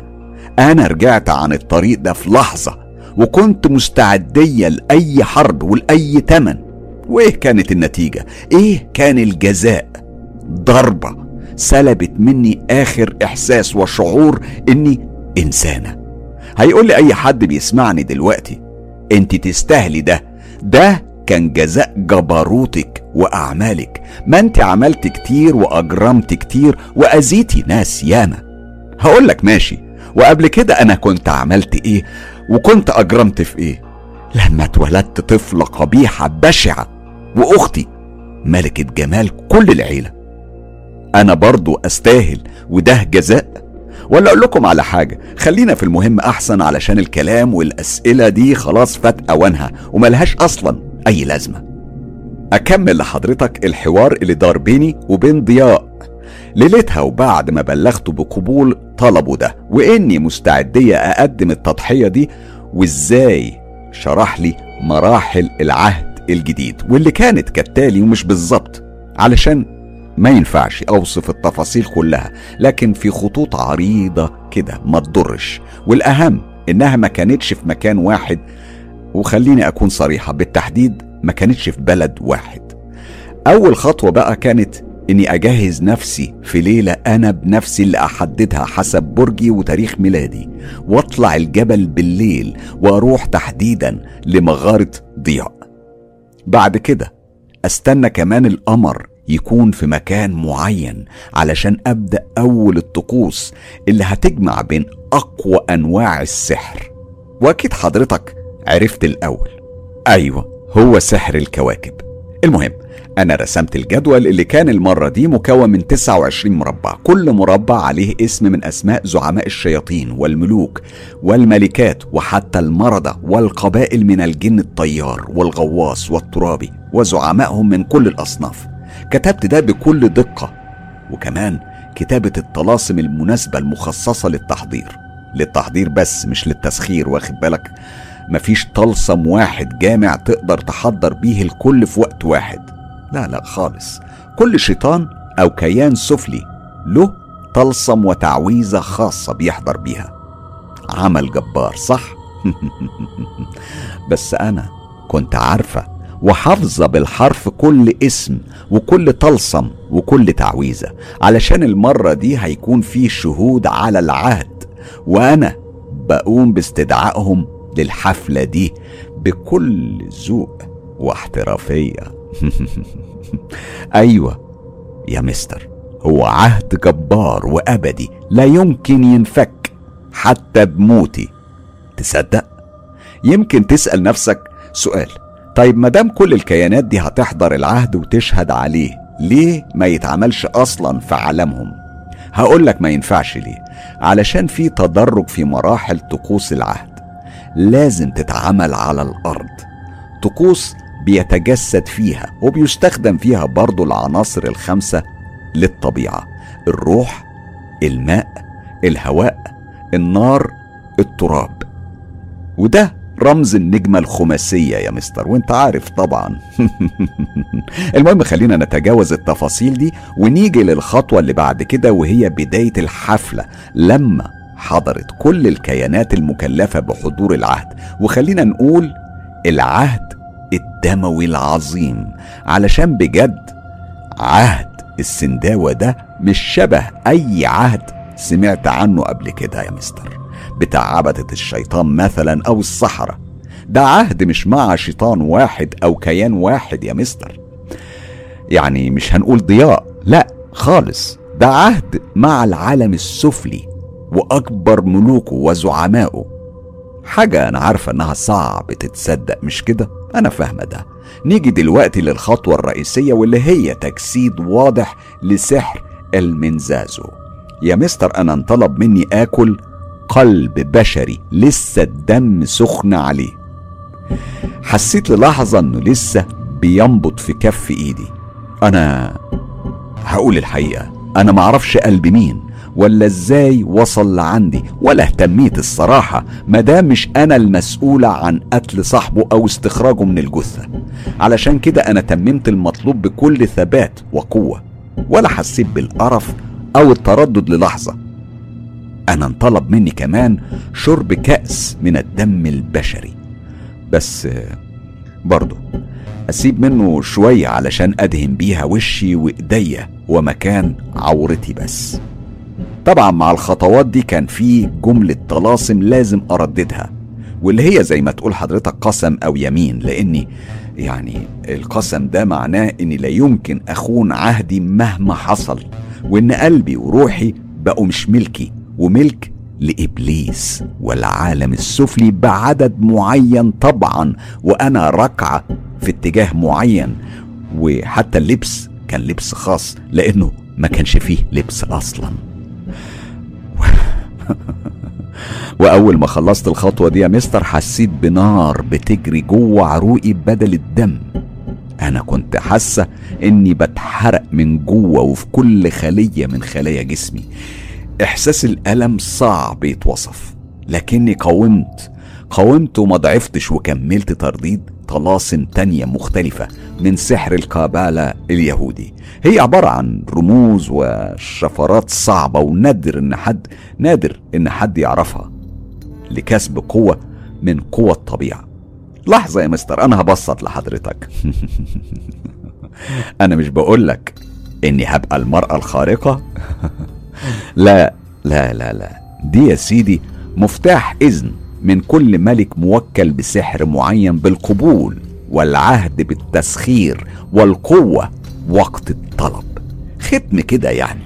مرحلة صعبة كمان ومرهقة ومؤلمة جدا.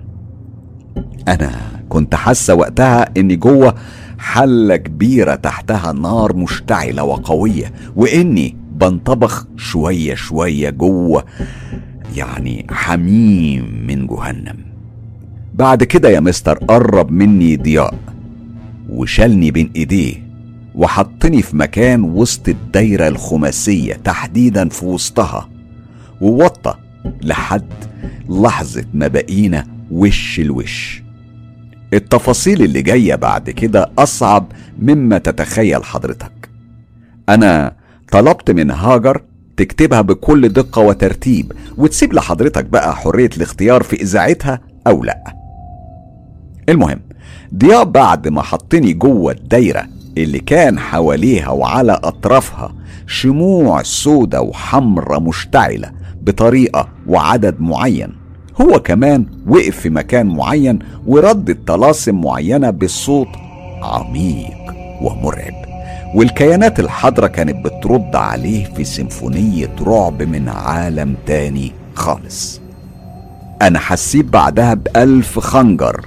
بيقطعوا في مصاريني زي ما يكون في ألف إيد بتشرح في معدتي وبطني.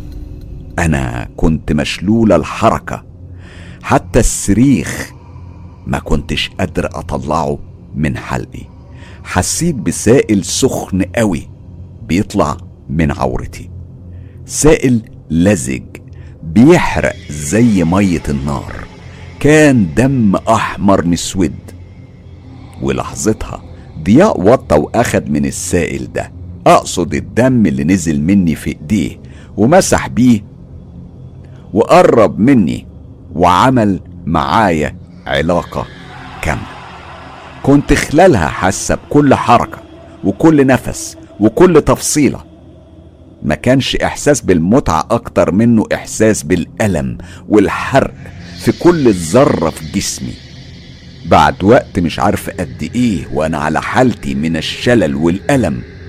كل حاجة حواليا اختفت وكل الكيانات اختفت وبقيت لوحدي جوه المغارة في عز الليل والضلمة والسكون. قمت وخرجت بره المغارة بصيت على السما وأنا حاسة إن أصعب خطوة في بدايتي الجديدة خلصت. لسه فاضل المرحلة التانية واللي هتكون مراسمها في بلد افريقي مفيش داعي لذكر اسمه دلوقتي. أنا مستعد قوي لأي حاجة ولأي تمن. هو أنا ممكن أخسر إيه بعد الليلة دي؟ واصلا ليه ليه يعني أعتبرها خسارة وأنا رجعت أقوى وأقوى من أي وقت؟ واقدر اشتغل واعمل كل حاجة بإشارة واحدة مني. بعد تلات أيام بالظبط من الليلة إياها كنت وصلت للبلد الإفريقي ومعايا عنوان شخص محدد واسمه واوصافه هو أصلا كان مستني مجيئي وعارف إيه المطلوب من بالظبط. ودوره هيبقى إيه؟ علشان كده لقيت في انتظاري في المطار راجل ضخم. قوي. مش لابس ولا لبس رسمي زي البدلة كده ولا أي حاجة. فخم يعني مش لابس حاجة فخمة أو غالية بالعكس. كان راجل عادي لابس قميص ملون بألوان كتيرة وكانت فقعة أصفر وأحمر وأخضر حاجة كده يعني. وتحت كان لابس شورت قصير مبين عضلاته المفتولة. المهم الراجل ده كانت مهمته يوصلني للأوتيل علشان أرتاح. وبعد كده يجي ياخدني معاه للراجل للراجل المقصود التاني. وفعلا أنا بعد وصولي للأوتيل بكام ساعة نزلت في الميعاد المحدد. كانت الساعة حوالي 8 بالليل على ما أفتكر. الجو كان جميل قوي وتحفة والشوارع كانت مزدحمة جدا بين النا... بالناس من أهل البلد دي والسياح. أنا ركبت عربية مع الراجل نفسه وبدينا نخرج من أجواء المدينة شوية شوية لأعماق الغابات الممتدة. المشهد كان غريب عليا وفي قمة الجمال.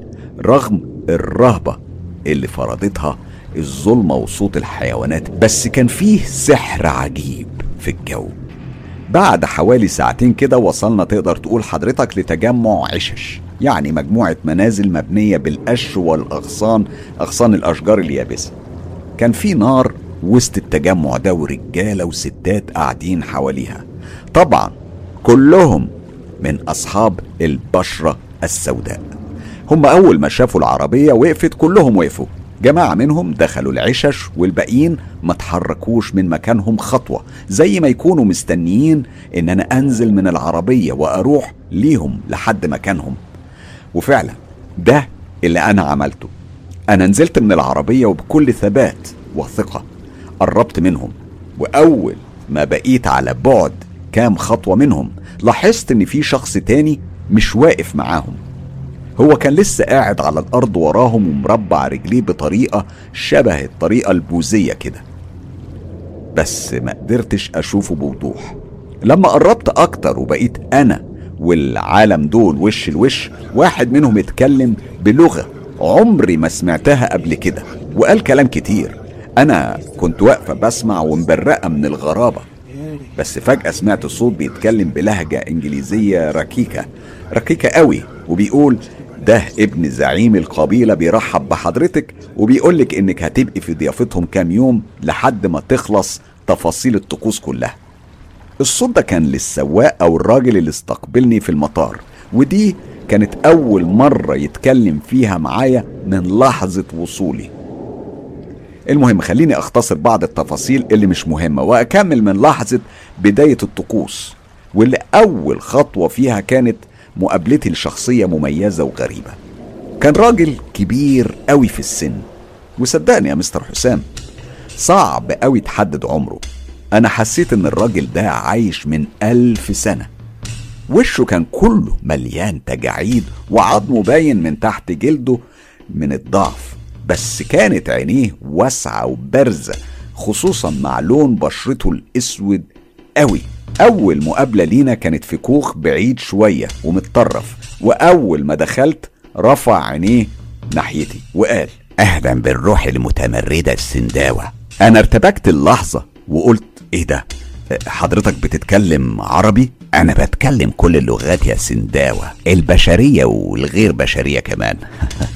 تعالي تعالي قربي واقعدي هنا. أنا طبعا سكت وقربت في هدوء وقعدت في المكان اللي هو شاور لي عليه. هو كمل كلامه وقال الليلة يا سنداوة هوشم على كل ظهرك. أهم وأندر طلاسم سحر الفودو. وهتبقى أنت شايلة معاكي وجوه روحك سر السحر ده. بس خدي بالك دي مش مجرد طلاسم دي عهود عهود قديمة قدم الزمن وكل رمز له قداسة خاصة وروح. علشان كده حتى الوشم هيكون على الطريقة القديمة قوي. هيكون في ألم وصبر كبير وأنا عارف إنك قدها. يلا خلينا نبدأ. أنا خلعت يا مستر حسام هدومي من فوق وقعدت قدام الراجل العجوز الغامض ده ومستعدة أتحمل وخزات الإبر اللي كانت رفيعة جدا وحادة. أما اللون فكان أسود غامق. أنا معرفش يا مستر الحبر ده كان عبارة عن إيه بالظبط بس هو كان فيه مادة بتحرق شوية. جلسة الوشم دي دامت أكتر من 12 ساعة متخيل؟ والعجوز على حاله من التركيز والشغل لحد ما خلص كل المطلوب. أنا وقتها كنت حاسة بتخثر تخثر في كل ظهري. جسمي من كتر الألم اللي حسيت بيه والجمود اللي كنت عليه ما كانش ينفع أتحرك أبدا. حتى دماغي بقت بتلف. مددت في مكاني وغبت عن الوعي. معرفش فات وقت قد إيه بس لما صحيت لقيت نفسي نايمة في مكان تاني على سرير أرضي نضيف وجنبي كان في أكل على طبق. أنا كنت حاسة بجوع رهيب زي ما أكون ما أكلتش من شهور. علشان كده قعدت في مكاني وأخدت الطبق حطيته في حجري ورفعت الغطا. الأكل كان عبارة عن رز بالخضار ومتبل بطريقة قوية جدا.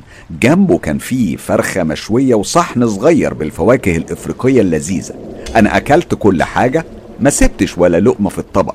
وأول ما خلصته مع آخر لقمة دخلت عليا بنت سمرة جميلة قوي. أنا لسه فاكراها لحد النهاردة وفاكرة ابتسامتها الساحرة ولبسها الجميل بكل ألوان الطبيعة وحتى طريقة لفها لطرحتها. وقالت لي كلمة أنا بلهجة غريبة بس أنا فهمت قصدها علشان هي شاورت بإيديها بمعنى تعالي معايا. أنا على طول قمت من على الأرض واتفاجئت إني كنت لابسة حاجة شبه اللي لابساها البنت الجميلة دي. كانت عبارة عن قطعتين. واحدة مغطية الصدر بطريقة لف مدهشة والتانية من أسفل السرة لغاية كعب الرجلين واسعة ومريحة. المهم أنا خرجت كان الوقت ليل معرفش الصراحة أول الليل أو نصه أو حتى آخره بس كان في مجموعة من الرجالة قاعدين حوالين النار المشتعلة ومعاهم نفس العجوز اللي وشم على ظهري. قربت منهم والبنت ماشية قدامي لحد ما بقيت قريبة. وهنا اتكلم العجوز وقال الليلة نكمل بقية الطقوس يا سنداوة. انت جاهزة؟ أنا جاوبت بكل حماس وبصوت واثق وموزون. جاهزة طبعا. خلاص تعالي معانا. مشينا يا مستر مسافة بين الأشجار وسكون الليل مسافة كانت حوالي نص ساعة. كانوا الرجالة ماسكين أعواد مشتعلة. علشان تنور الطريق. ومفيش غير أصوات الأقدام على أوراق الشجر الجافة وعواء الديابة. أو يمكن الضباع معرفش كانت رهبة جديدة عليا خالص. إحنا كنا خمسة والعجوز يعني ست أشخاص لحد ما وصلنا المكان واسع شوية. التربة فيه كانت غريبة. مكان كان مرتفع ومكان منخفض. أنا في الأول ما قدرتش أحدد هو إيه بالظبط. علشان الضلمة. بس بعد كده قدرت أميز قبور كانت منتشرة هنا وهناك من غير شواهد خالص. هي يدوب حدبة رمل صغيرة.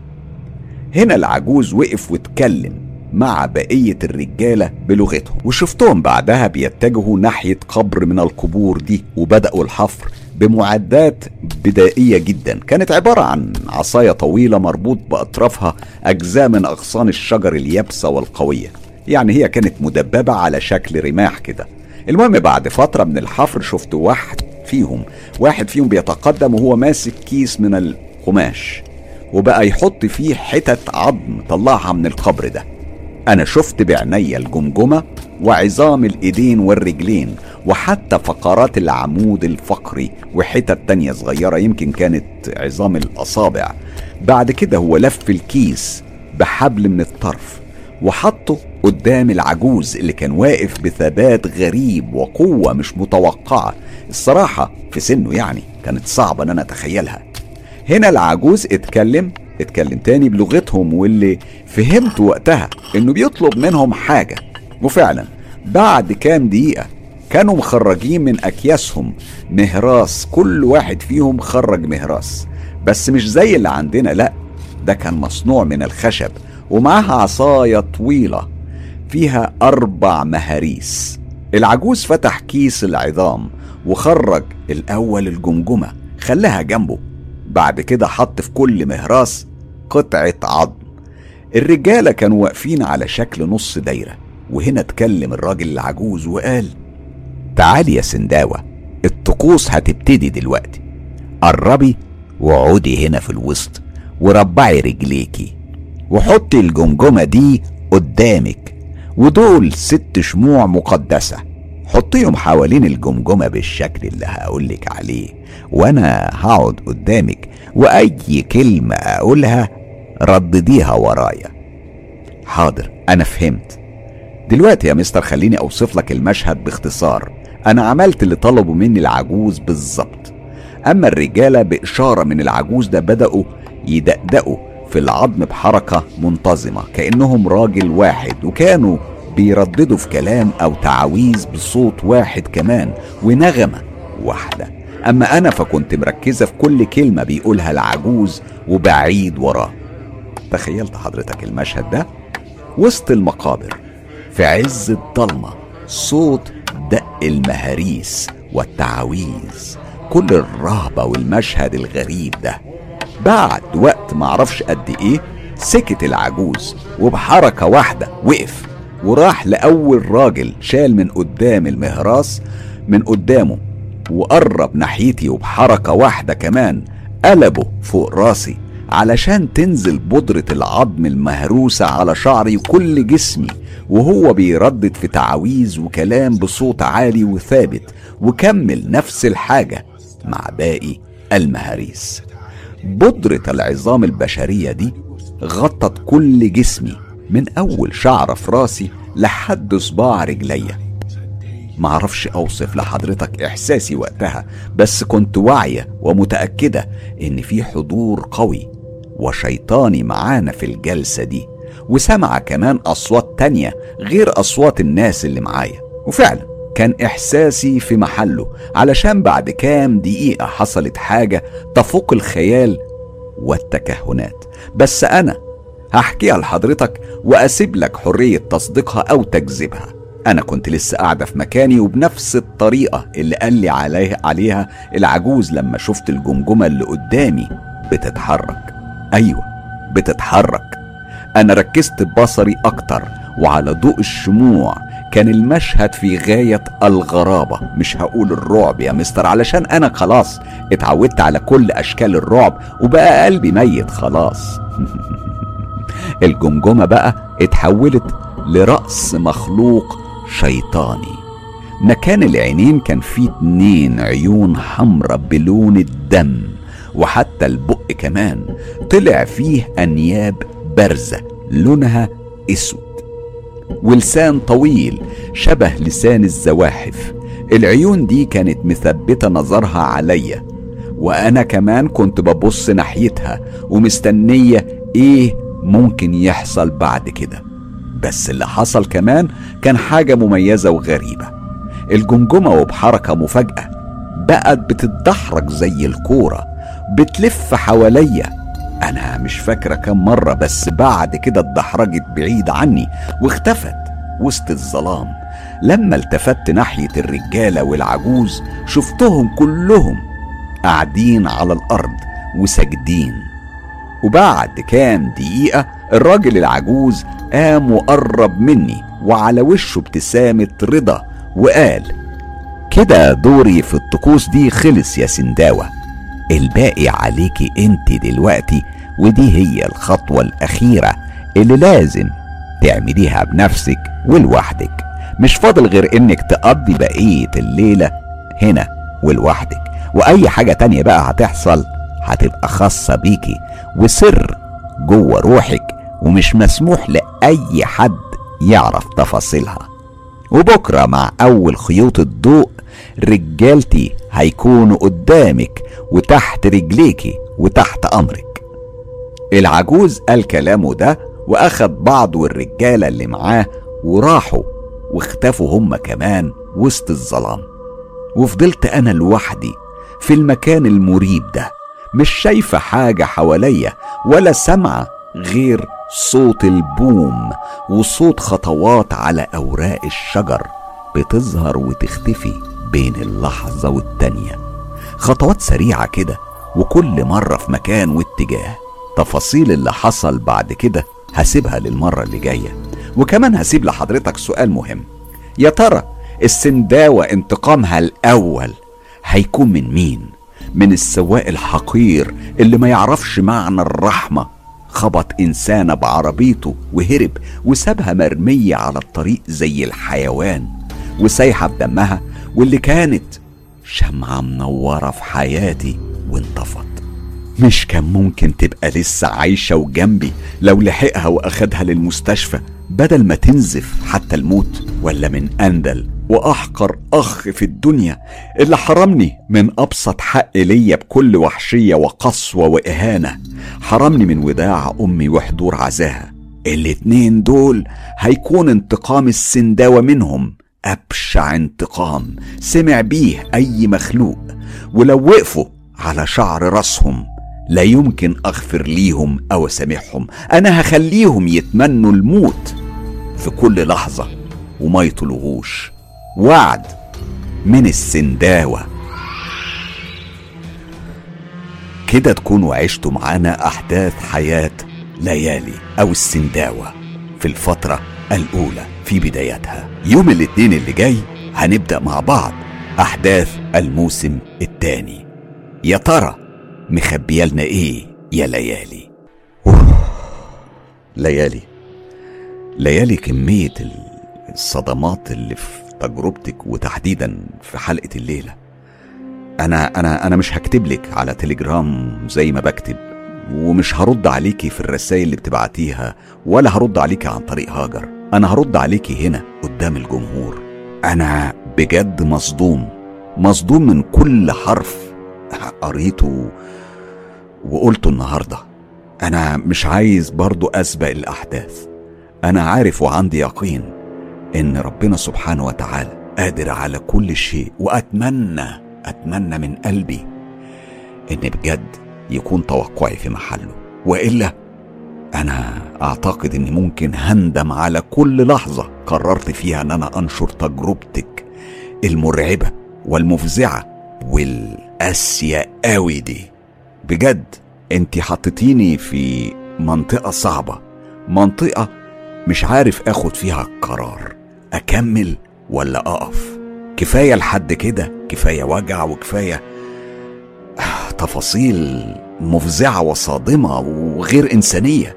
ولا يا ترى في حاجة في حاجة مستخبية وإحنا ما نعرفش تفاصيلها لسه؟ زي ما بتقولي يعني. بتقولي اسمعوني للآخر وما تحكموش عليا. أنا لأول مرة بجد توصلني تجربة بالشكل ده وأبقى واقف في موقع الحيرة الكاملة. حتى الجمهور مش هقدر أخد رأيه علشان عارف ومتأكد إن هيبقى في نوع من الانفعال والانحياز لمشاعر معينة. وده مش محله هنا. يعني فكرة إن إحنا نستقر على قرار ونستعين برأي الجمهور والكلام ده ده مش المكان أو مش أو دي مش التجربة اللي نقدر نعمل فيها كده. واضح إن إحنا لازم نسمعك للآخر. بس بدعي ربنا إن النهاية تكون على الأقل زي ما كتير من المتابعين بيتمنوها. غير كده تأكدي إن هيبقى فيه آلاف لا مش آلاف ملايين من الناس بتدعي عليكي. خلي بالك كله إلا دعوة من قلب صادق لربنا سبحانه وتعالى. خلي بالك يا سنداوة. دلوقتي وطبعا بعد ما فضفضت وقلت اللي جوايا حابب أشكر هاجر مجدود على صياغتها الرائعة والمبهرة لتجربة السنداوة. طبعا هاجر بتسمع من السنداوة وقضت ليالي طويلة. الحقيقة بتتواصل معاها وبيتكلموا مع بعض وهاجر بتعيد الصياغة بشكل أدبي عشان نعرف نسجل التجربة بالطريقة الإذاعية اللي أنتوا بتسمعوها بيها دي. حالا هتشوفوا صورة هاجر على ال- على الفيديو. أنا بعرضها لأول مرة. هي بتبقى موجودة معانا في تتر الختام لكن أنا حابب النهاردة أوجه لها شكر خاص وأعرف الجمهور بكاتبة لامعة أنا بعتبرها كاتبة تونس الأولى. ولو في تعدي على حقوق بعض الأدباء المشهورين في تونس لكن حقيقة في مجال الرعب ما أعتقدش غير اسم واحد في تونس لازم يحظى بالمكانة الأولى. هاجر مجدود. بوجه لها تحية كبيرة من هنا من قناة مستر كايرو. كلنا فخورين بيكي يا هاجر وبتمنى الجمهور يكتب كلمة عن رأيهم في الأسلوب اللي بتعاد بيه صياغة القصة والشكل اللي بيسمعوها بيه. بشكركم جدا على اهتمامكم مقدما. ليه تشترك في قناة مستر كايرو؟ علشان توصلك آخر المعلومات اللي ممكن تفيدك وتحميك من عالم السحر والسحرة. مش هتحميك انت بس هتحميك انت وأسرتك والناس اللي بتحبهم. وكمان هتخليكم ملمين بعالم الجن والعوالم الغامضة اللي بتشاركنا حياتنا. بصوا بقى لو عندكم تجارب حقيقية وحصلت بالفعل ليكم أو لحد من أصحابكم وحابين تشاركوا بيها أصدقاء مستر كايرو ابعتوا التجارب على مكانين بس. الصفحة الرسمية للإعلامي حسام مصباح على موقع التواصل الاجتماعي فيسبوك أو وده الأفضل على تطبيق تليجرام كل الروابط دي هتلاقوها موجودة تحت هنا هنا في خانة الوصف وكمان هتلاقوها موجودة في أول تعليق. أما للحصول على كل الحصريات الخاصة بمستر كايرو انضموا ل group تجربة رعب مستر كايرو وصفحة هستيريا قصص رعب على فيسبوك. ولو حابب تدعم تجربة مستر كايرو سهلة جدا. ادعموا بالاشتراك في القناة والإعجاب بالكليب. طبعا لو عجبكم و share الكليب في كل مكان. واتساب ماسنجر إنستجرام وأخيرا يوتيوب. خلي الدنيا كلها تعيش تجربة مستر كايرو.